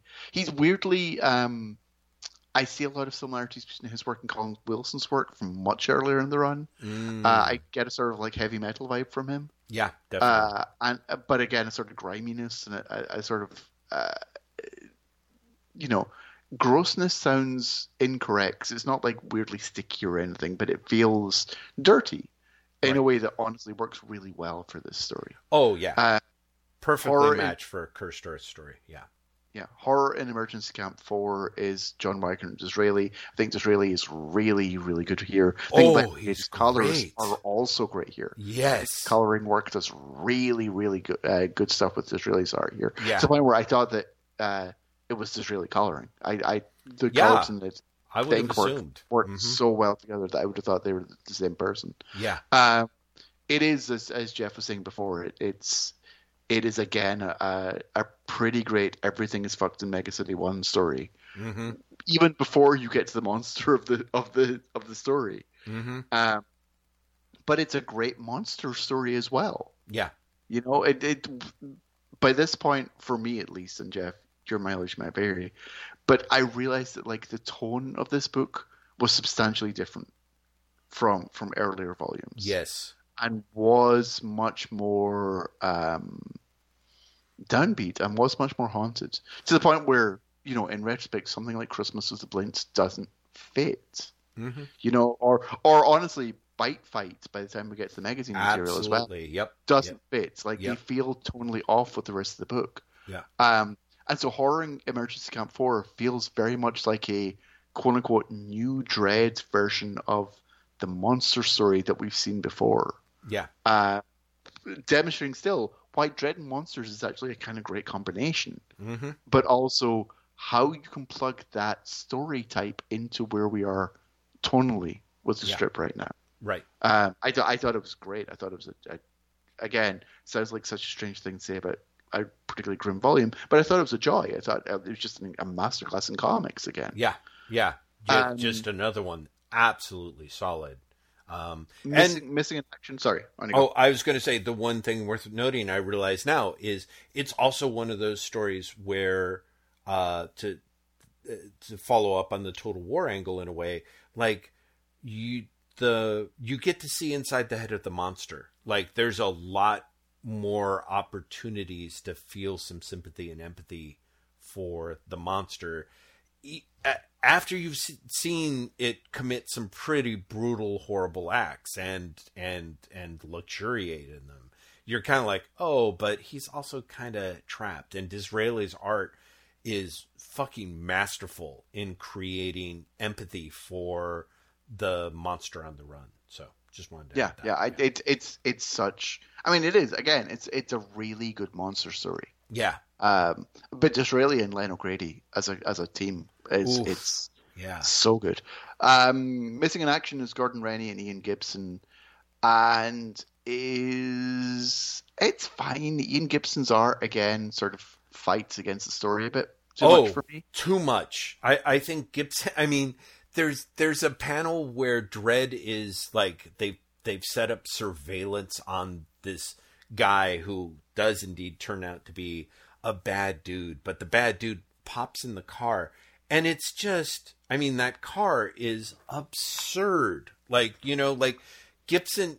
Th- this is technically supposed to be one of a. a a A It's- lighter story. Well, I mean, it's light, but it's actually again got a real dark undertone. Oh, no, no, Dredd- but, but in terms of this book, it's a lighter story. Oh yeah, absolutely. But Dredd is basically has the the the owner of the um oh Jesus, what is it? The the Planet Gary down by Jill Gerard Spaceport. And one of the regulars there has gone missing, and he was a veteran of the Apocalypse War. As Dredd starts looking into it, it seems as if the the guy has just gone wacko. He's gone completely paranoid and is convinced that that he's living next door to Soviet spies. Um, and Dredd has an instinct for things, and sure enough, everything turns out to be much darker. Um, and you get so you get basically, you know, a video vivisection gang who is more or less getting ready to torture this half crazy veteran.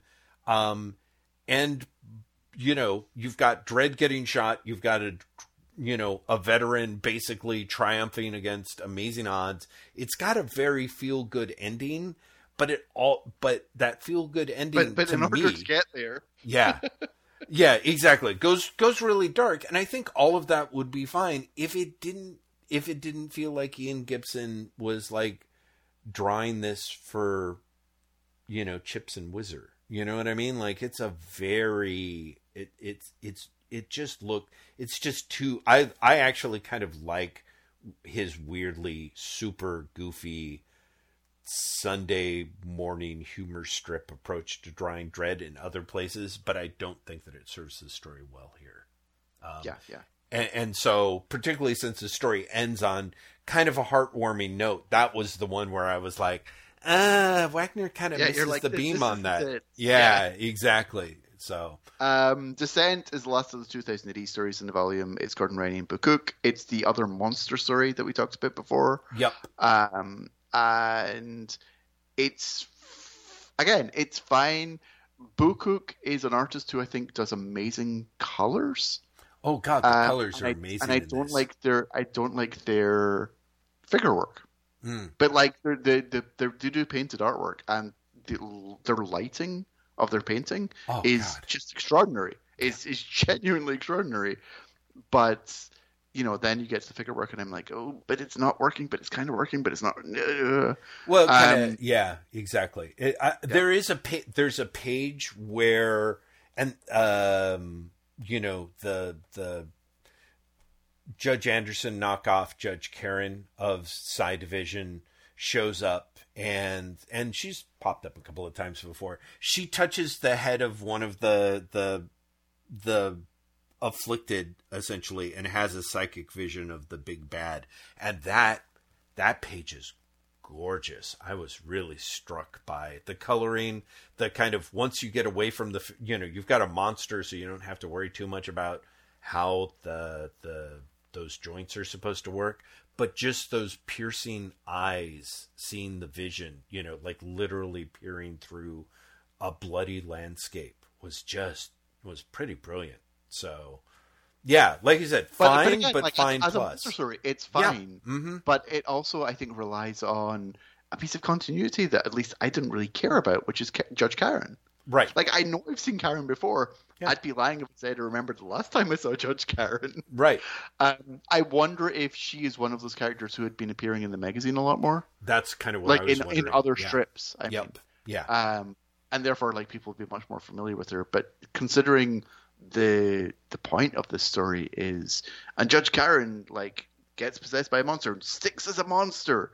When you don't really care that much about Judge Karyn, it kind Right. of feels a bit like low powered.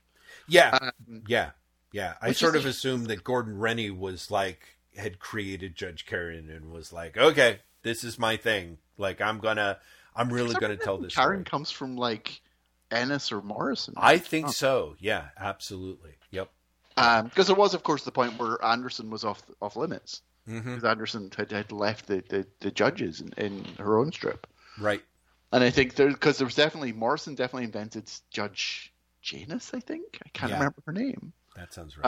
Um, and and I think Karyn might have been Ennis.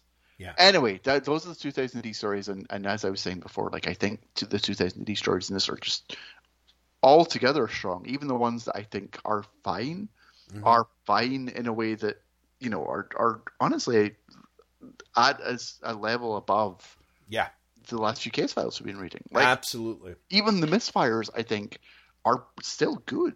No, exactly. I actually think I think that uh, the Gibson art, where I complain about, the story's really strong. Like the Brazil art, I liked better. I like the art better on this on Descent, but um, you know, honestly, the Christmas with the Blintz is the closest one to really kind of being like sub par or it, it's at par. Everything else, honestly, like you said, is is a little bit better than fine. It's fine plus. It's like just a little bit better as opposed to not quite on the nose. Like it's not perfection, but we already had like 80 60 to 80 pages of that at the beginning of the volume, so I'm not really complaining, you know.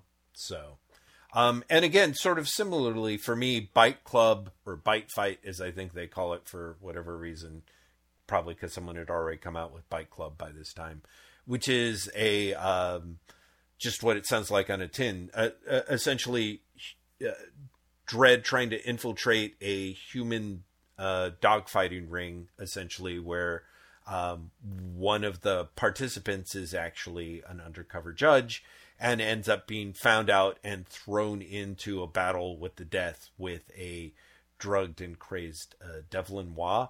Um, you know, you know me. I'm I'm I'm a huge sucker for the art of this is like John Burns, right? Is that Yeah, yeah, yeah. It is Right. John Burns. yeah, and I love Burns's work, and so you know, it's it's. I think it's. I think the story isn't much, honestly. Um, but but man, did I dig looking at it as I usually do with Burns. So Yeah, I, I I think by Fight is like I said before, like tonally off in the same way that Christmas with Blintz is. yeah, I, I, I feel it just doesn't quite work. hmm Uh, I, although you know this sounds like a strange thing, at least it's short. yeah, right, right. One, one, Exactly. one of the one of the interesting things about it is it's a two-parter, and because it's a magazine, the the chapters are longer. Yeah. And so it feels like it takes too long to lead up to the big reveal at the end of the first chapter, which is, oh my god, the vampire's Devlin Waugh. Right. And then everything after that feels pretty speedy. Yep. And I like that. I like that there's not a third part, for want of a better way of putting it. Yes. No. you know, I like absolutely. basically like it reaches an end pr- pretty quickly. And honestly, as much as I didn't like the strip, you know, or, again, it's still good. It just doesn't Yeah. match up with what else is in here. Right. Um, I kind of loved the end of it, Mm. which is Devlin Waugh just being like, "Keep being you, Judge Dredd," as he's being pulled away and like strapped down to a gurney. I, I Yeah. think that's like funny. Um, Yeah. Meat Patrol that follows that is the Gordon Rennie and Simon Coleby piece that um, we talked about briefly before, and is it is just great. It's It's, a excellent. Yeah. Yeah. wonderful character piece hmm uh, where where Dredd is is going on meat patrol. He's he's basically helping collect corpses for recyc Yeah. um, with a uh, a former rookie that he flunked. hmm It, you know, for all the pyrotechnics, because it's a Dredd story, and of course you have the oh, let's have a gunfight, let's have all this. It's really a character piece. Yeah. It's a character piece about how this former rookie bears the scars of being flunked by Dredd.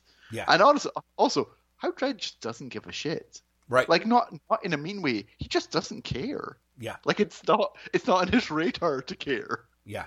You know, which is again a, a, a really nice character beat for Dredd because Yeah. he's not malicious in any way. He's Right. not trying to make it awkward for the guy. He just genuinely doesn't care. Right. In fact, one of the things that's really nice about it, where another uh, person would have brought this in, like, well, I don't know, it's tough because these pan- pages are so like that's that's a revelation for at the bottom of page three that he's like, hey, do you even remember me? And and Dredd's like, Dredd being Dredd, he's like, yeah, of course I remember you, and you know, but we don't know. One of the things I really like and how it fits so perfectly with the darker, more somber version uh, uh, tone of this volume is is Rennie is kind of doing the sort of here's a look at at Mega City and sort of how ridiculous it is kind of thing, it, which is a trope, and uh, here's Dredd stepping out of the way that we usually see him, so he's covering another part of the judge's duties, so that he's well versed in everything angle, um, and it's just it's really grim. Like there's a great panel that is the illegally held events organized by the extremely stupid sports club. And, you know, it's just people who have been catapulted, you know, are supposed to go through a hole in the middle of a solid granite block and of course have just been splattered all across it.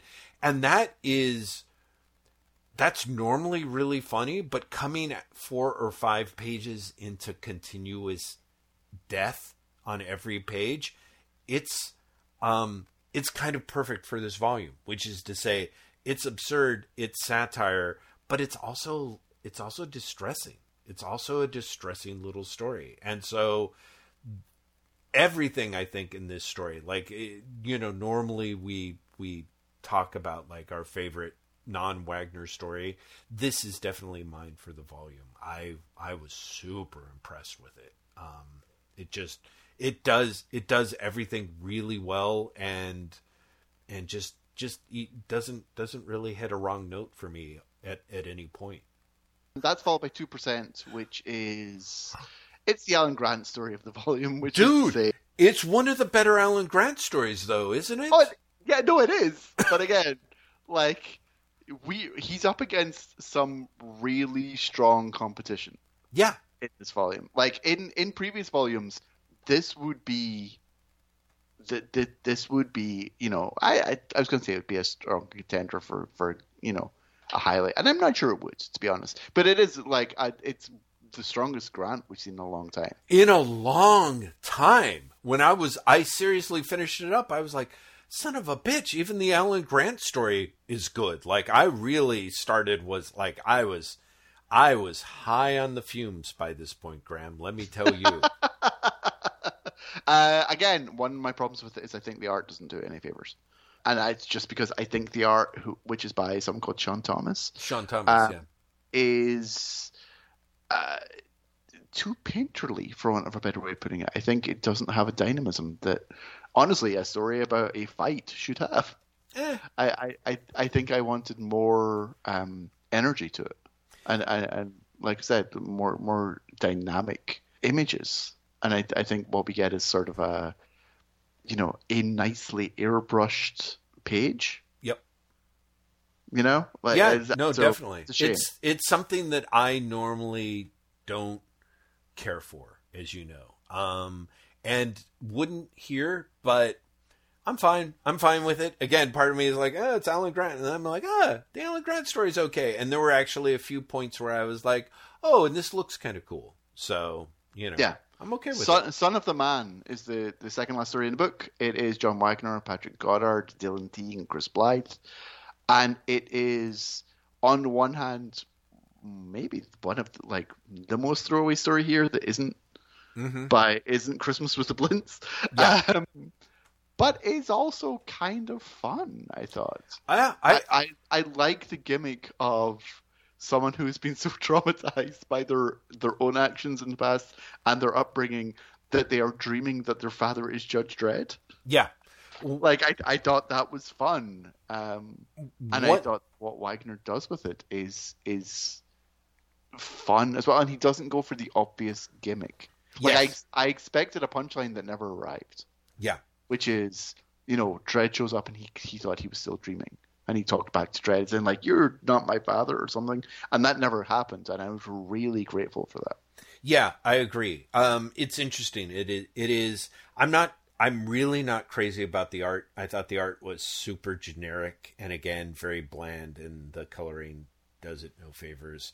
Just not strong, but I actually it, it I think one of the things that's hilarious is like, do you remember I think it's a long ways back, like maybe like case file seven or something like that, where there's like, uh, you know, like a fan, it opens with like a family and somebody's like, you know, Billy, you better brush your teeth or Judge Dredd will come in and arrest you. And he's yeah, like, yeah. oh, and, and it's literally the next page is like Dredd being like, you know, you're under arrest, citizen, you know, and, and, this the the first page of this is kind of that classic to me John Wagner working in Silver Age DC mode, you know, where mm-hmm. it's you can all but see the little what's this you know caption panel in the corner.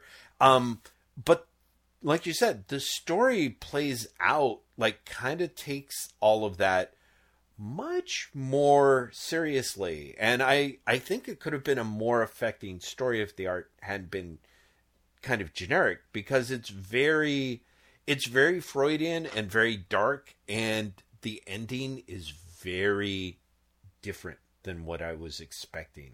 Which is great. Mm-hmm. Like it could be honestly the first four to five pages, even maybe six, feel almost like they could be done in a Hitchcockian style. You know, there's yes, just yeah. something that's about that's that heavily about it.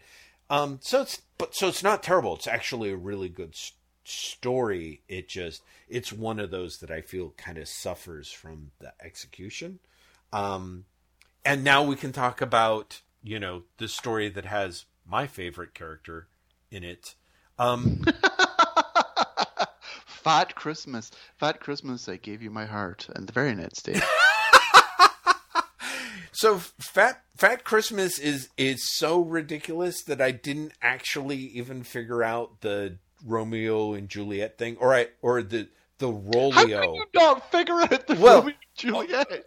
once like, said juliet and i'm like he's rolio poly what the hell? And then someone's like hey rolio so, I mean, sorry, again, like it's three, it's on page three or something like that, that it really kicks in. Yeah, I, it, I, and Juliet's family is called the Corpulets. Well, right. No, how do I put it? There's warring families. yes, yes. No, Graham, sorry.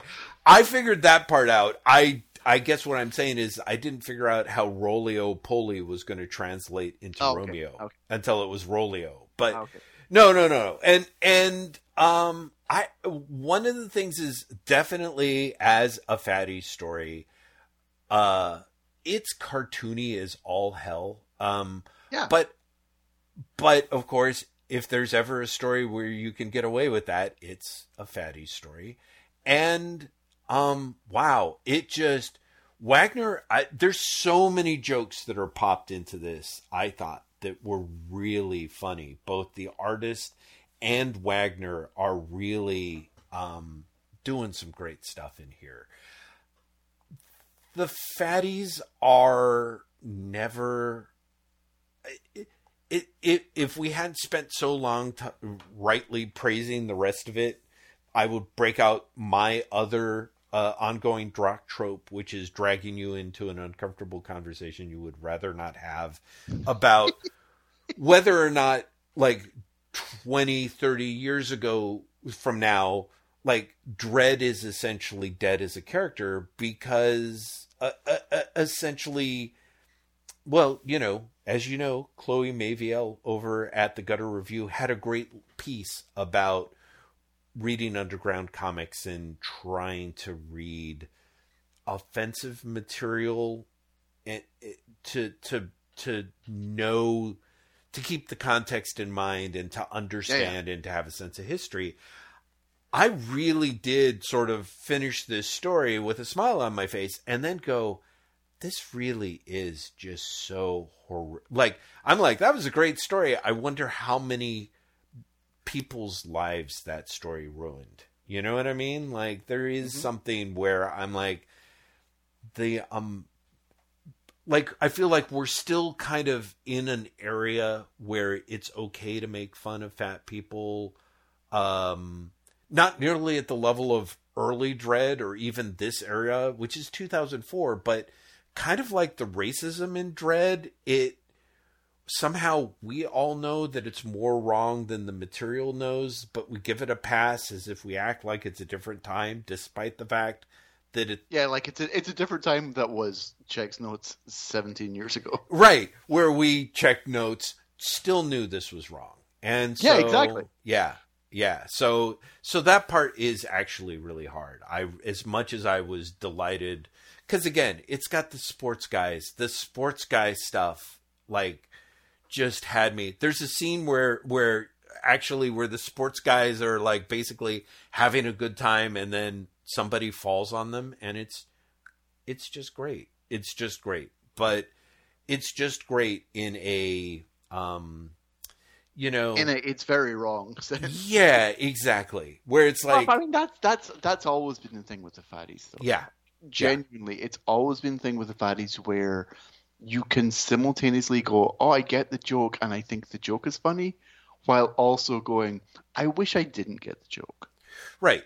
Or right, exactly. Or I didn't think that the joke was funny. I guess one of the things that I think for me is that like as much as I talk about all the genius of of Wagner on Total War and throughout this volume, I sometimes feel sadly that the most um and it's probably just to give myself an out, the the biggest testimony to to Wagner's talent is that I can continue to laugh at stuff that that I genuinely think is reprehensible.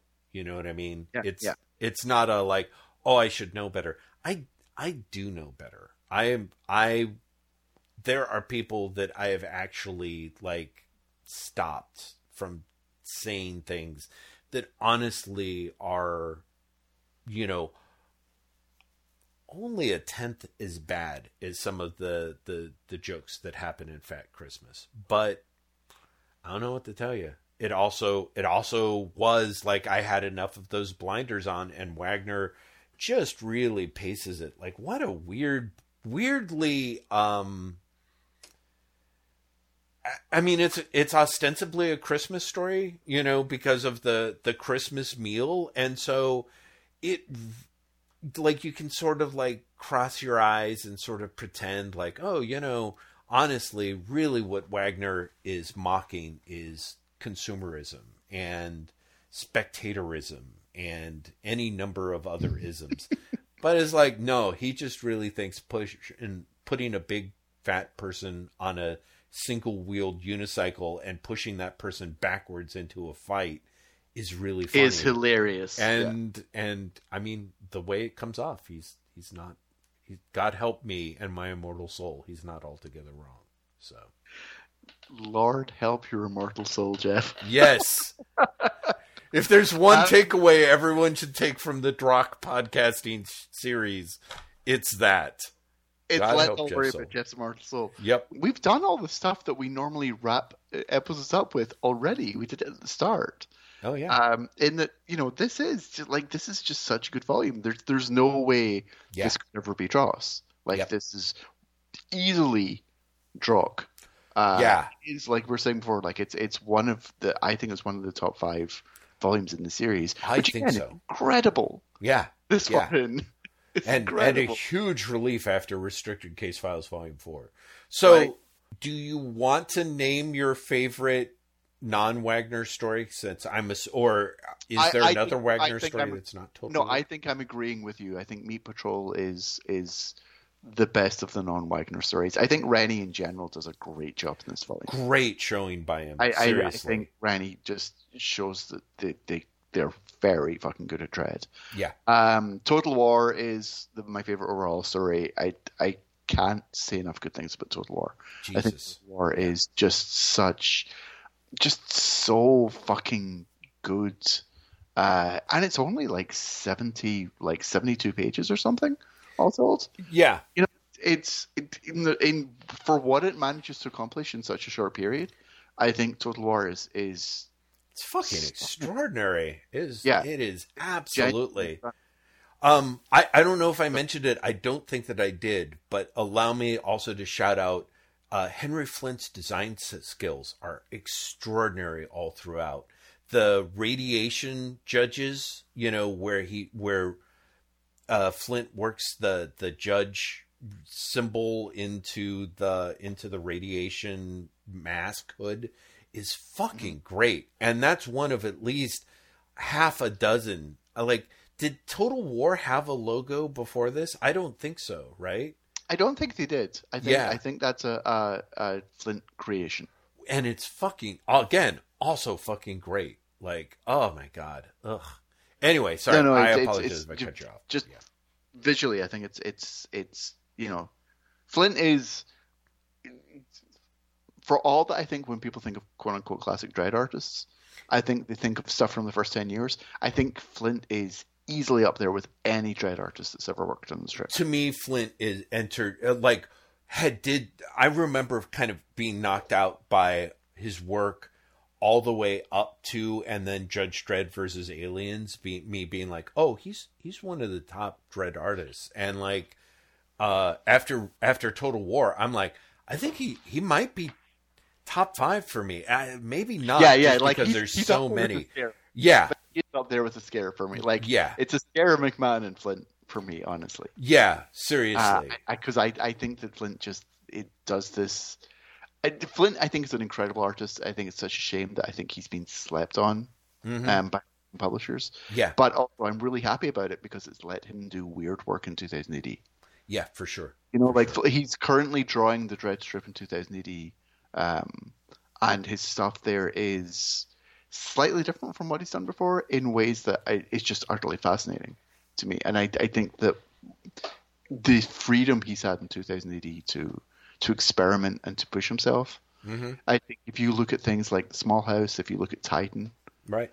um, he's just he has just repeatedly over and over again demonstrated that he is an extraordinary artist Well- and like you said an incredible uh, designer as well Oh, absolutely, absolutely, Sure. yeah, yeah. One one of the things, of course, everyone. Ironically enough, before we started doing Drokk, I was familiar and a fan of Flint's Zombo with Al Ewing, and mm-hmm. that that is some insane stuff there. But and but so I was, but I was also like, yeah, Flint's good. But I mean, to me, I was like, oh right.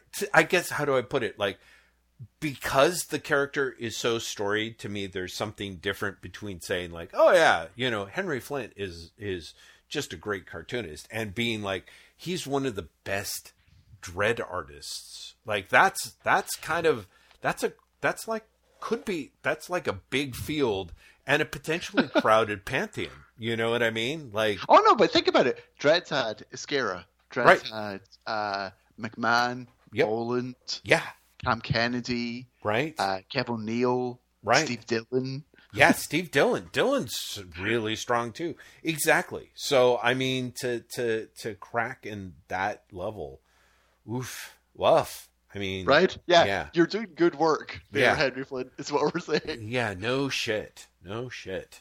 So Um, okay, is there anything else you want to say about this, or should we move on to what we're doing next month? Uh, no, I think yeah. Let's talk about next month and and yes, our what what I feel is less of our. I feel like this was our ultimate episode, and next episode is And going to be like our like our epilogue. yeah, very much so, very much so. Yeah, Um, Um, so in in in Drokk episode forty six, which is what it's going to be, uh, we're going to be covering Day of Chaos, uh, which is uh, is Wagner. I, I do not know if this is true, but I've always read it as if Wagner felt like he was leaving the strip Mm. and just wanted to fuck shit up before on his way out. uh, and you know, he Wagner's written a lot of Dredd since then. Wagner's Yeah. written a lot of Dredd since then. yeah, But there's something just uh, honestly kind of amazing about Wagner because it's it's about 46, 48 episodes or something. hmm It, it's basically a year's worth of continuity for Dredd. wow. And it's What am I all Wagner, and it's it's simultaneously all one story and also multiple short stories inside. If that makes sense, like it's Yes. think of the pit as the structure. Yeah, Um, but it's it's Wagner deciding that he's really gonna fuck Mega City One up. wow.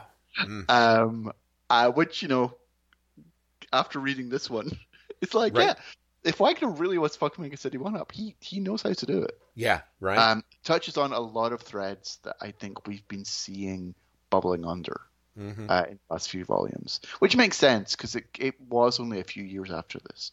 Mhm. You know, we're not jumping that far ahead. Um, but I'm really curious to see what you what you make of it and what it how it leaves you, uh, it- what mindset it leaves you in for for Dredd after that. Because I, I think I do. I've said this before. I think the Dredd has had an, an exceptional amount of really good work Mhm.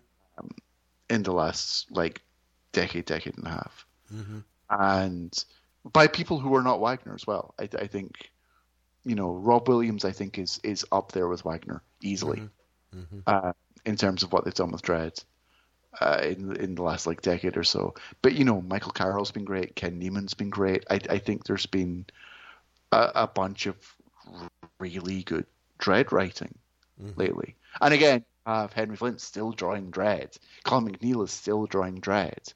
Mm. You know, you have really good artists still doing Dredd. Yeah. Um, and in many cases, like doing work that's even superior of what they've been doing here. Mhm. Mhm. Uh, so I think the strip has been on a such a sustained upswing Right. that it's kind of amazing, and I'm. It feels maybe incorrect, and I'm sure many people disagree, but I think that you could point to uh, Day of Chaos as like the the the start of that. Mhm. Mhm. That it it does again lay out a tone, which is okay. This is how we're doing Dredd Stories now. That's in a month. That, uh, that's in a month. We're doing that. Um, that's also going to be the last drop, which is going to be uh, Jeff. I think you and I are going to spend December being very emotional. Yes. And don't listen to Wait What. Uh, Jeff mentioned it earlier, but we're winding things up.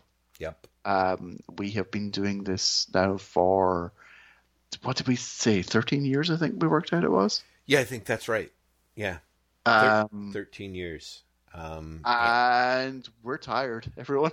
yeah, where's oh my god, people. Yeah, no, but between what will be 46 episodes of Drokk, 51 episodes of Baxter Building, and over 350 episodes of uh, Wait What, I think we're really gonna we're gonna basically f- fall just a little north of 450 episodes uh, as a run, which is pretty substantial. Like I'm, I'm Well, still what's also shocked by it. what's also really funny is, and I don't know if you've remembered this, when we started Wait What, we did multiple episodes, but we called them episode one point. Yes. Yeah. Right. So we've done, we've probably done more than five hundred episodes. Well, oh, I, well, we didn't do that for very long, though, did we? I feel like we only I- did that for the I, first. I feel like we, I feel like we did it for quite some time. yeah, maybe. I feel like we did it for quite some time, but maybe I'm wrong.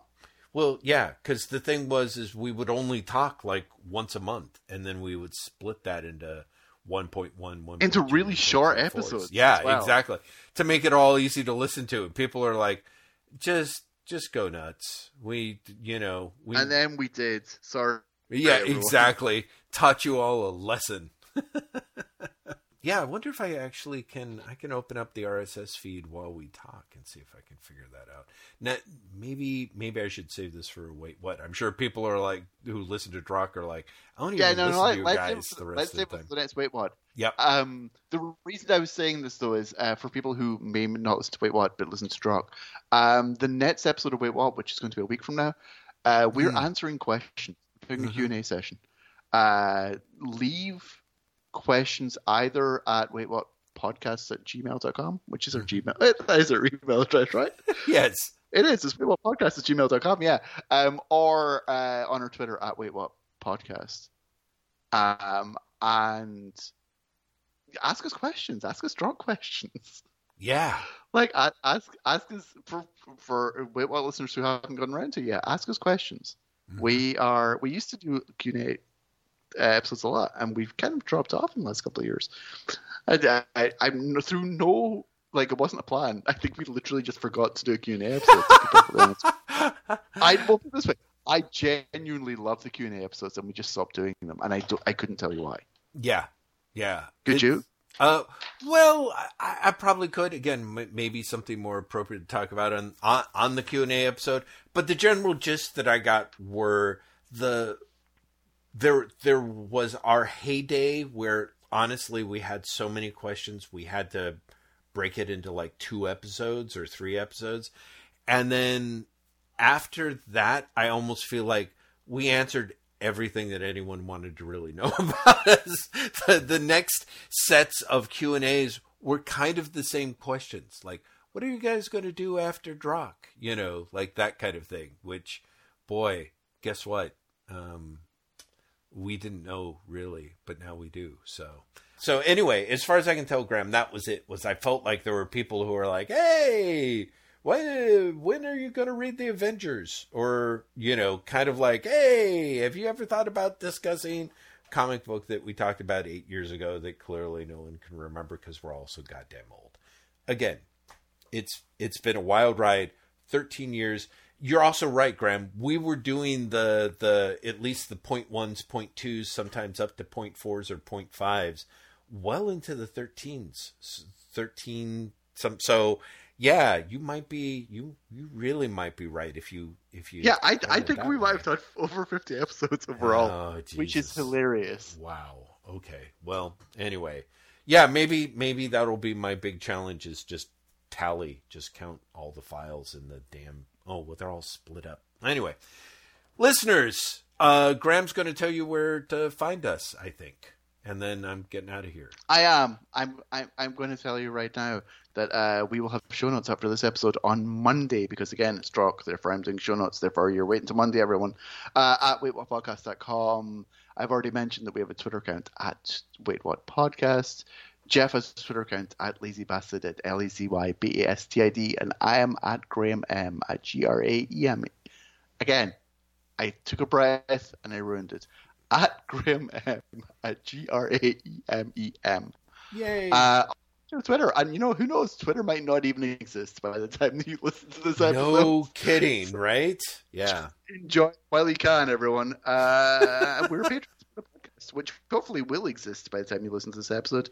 And Jeff's going to tell you all about that right now. Yeah, uh, listeners, boy, you are great. We owe uh, everyone who's dropped us a, a kind word whether on Twitter through the email or on the comments like a huge thank you like it is truly heartwarming to see how many people have been with us like the whole time. And i say that i'm also equally in awe of the people who like started listening to us and enjoyed us enough that they were like yeah then i went back and listened to all your episodes over one weekend where it was just like what the hell could that weekend have been like you know for that to happen? But a hellscape. An audio hellscape. Yeah exactly. Uh we're also incredibly indebted to the kind souls at patreon who are genuinely generous not just not just with the ears and the comments and the kindnesses but also throwing us a little bit of the hard-earned dosh which is fabulous. If anyone, I I hate to be an ugly shill, but if anyone wants to to join up for the Patreon and throw us some dosh for like the final month, the that will go a long way towards keeping our hosting services running after we um after we stop doing the podcast. Um, or mostly stop doing the podcast. So whether you do or not, believe me, the the people at Patreon has have given us so much and really given so much back as well. Because honestly, uh, well, one thing that I thought about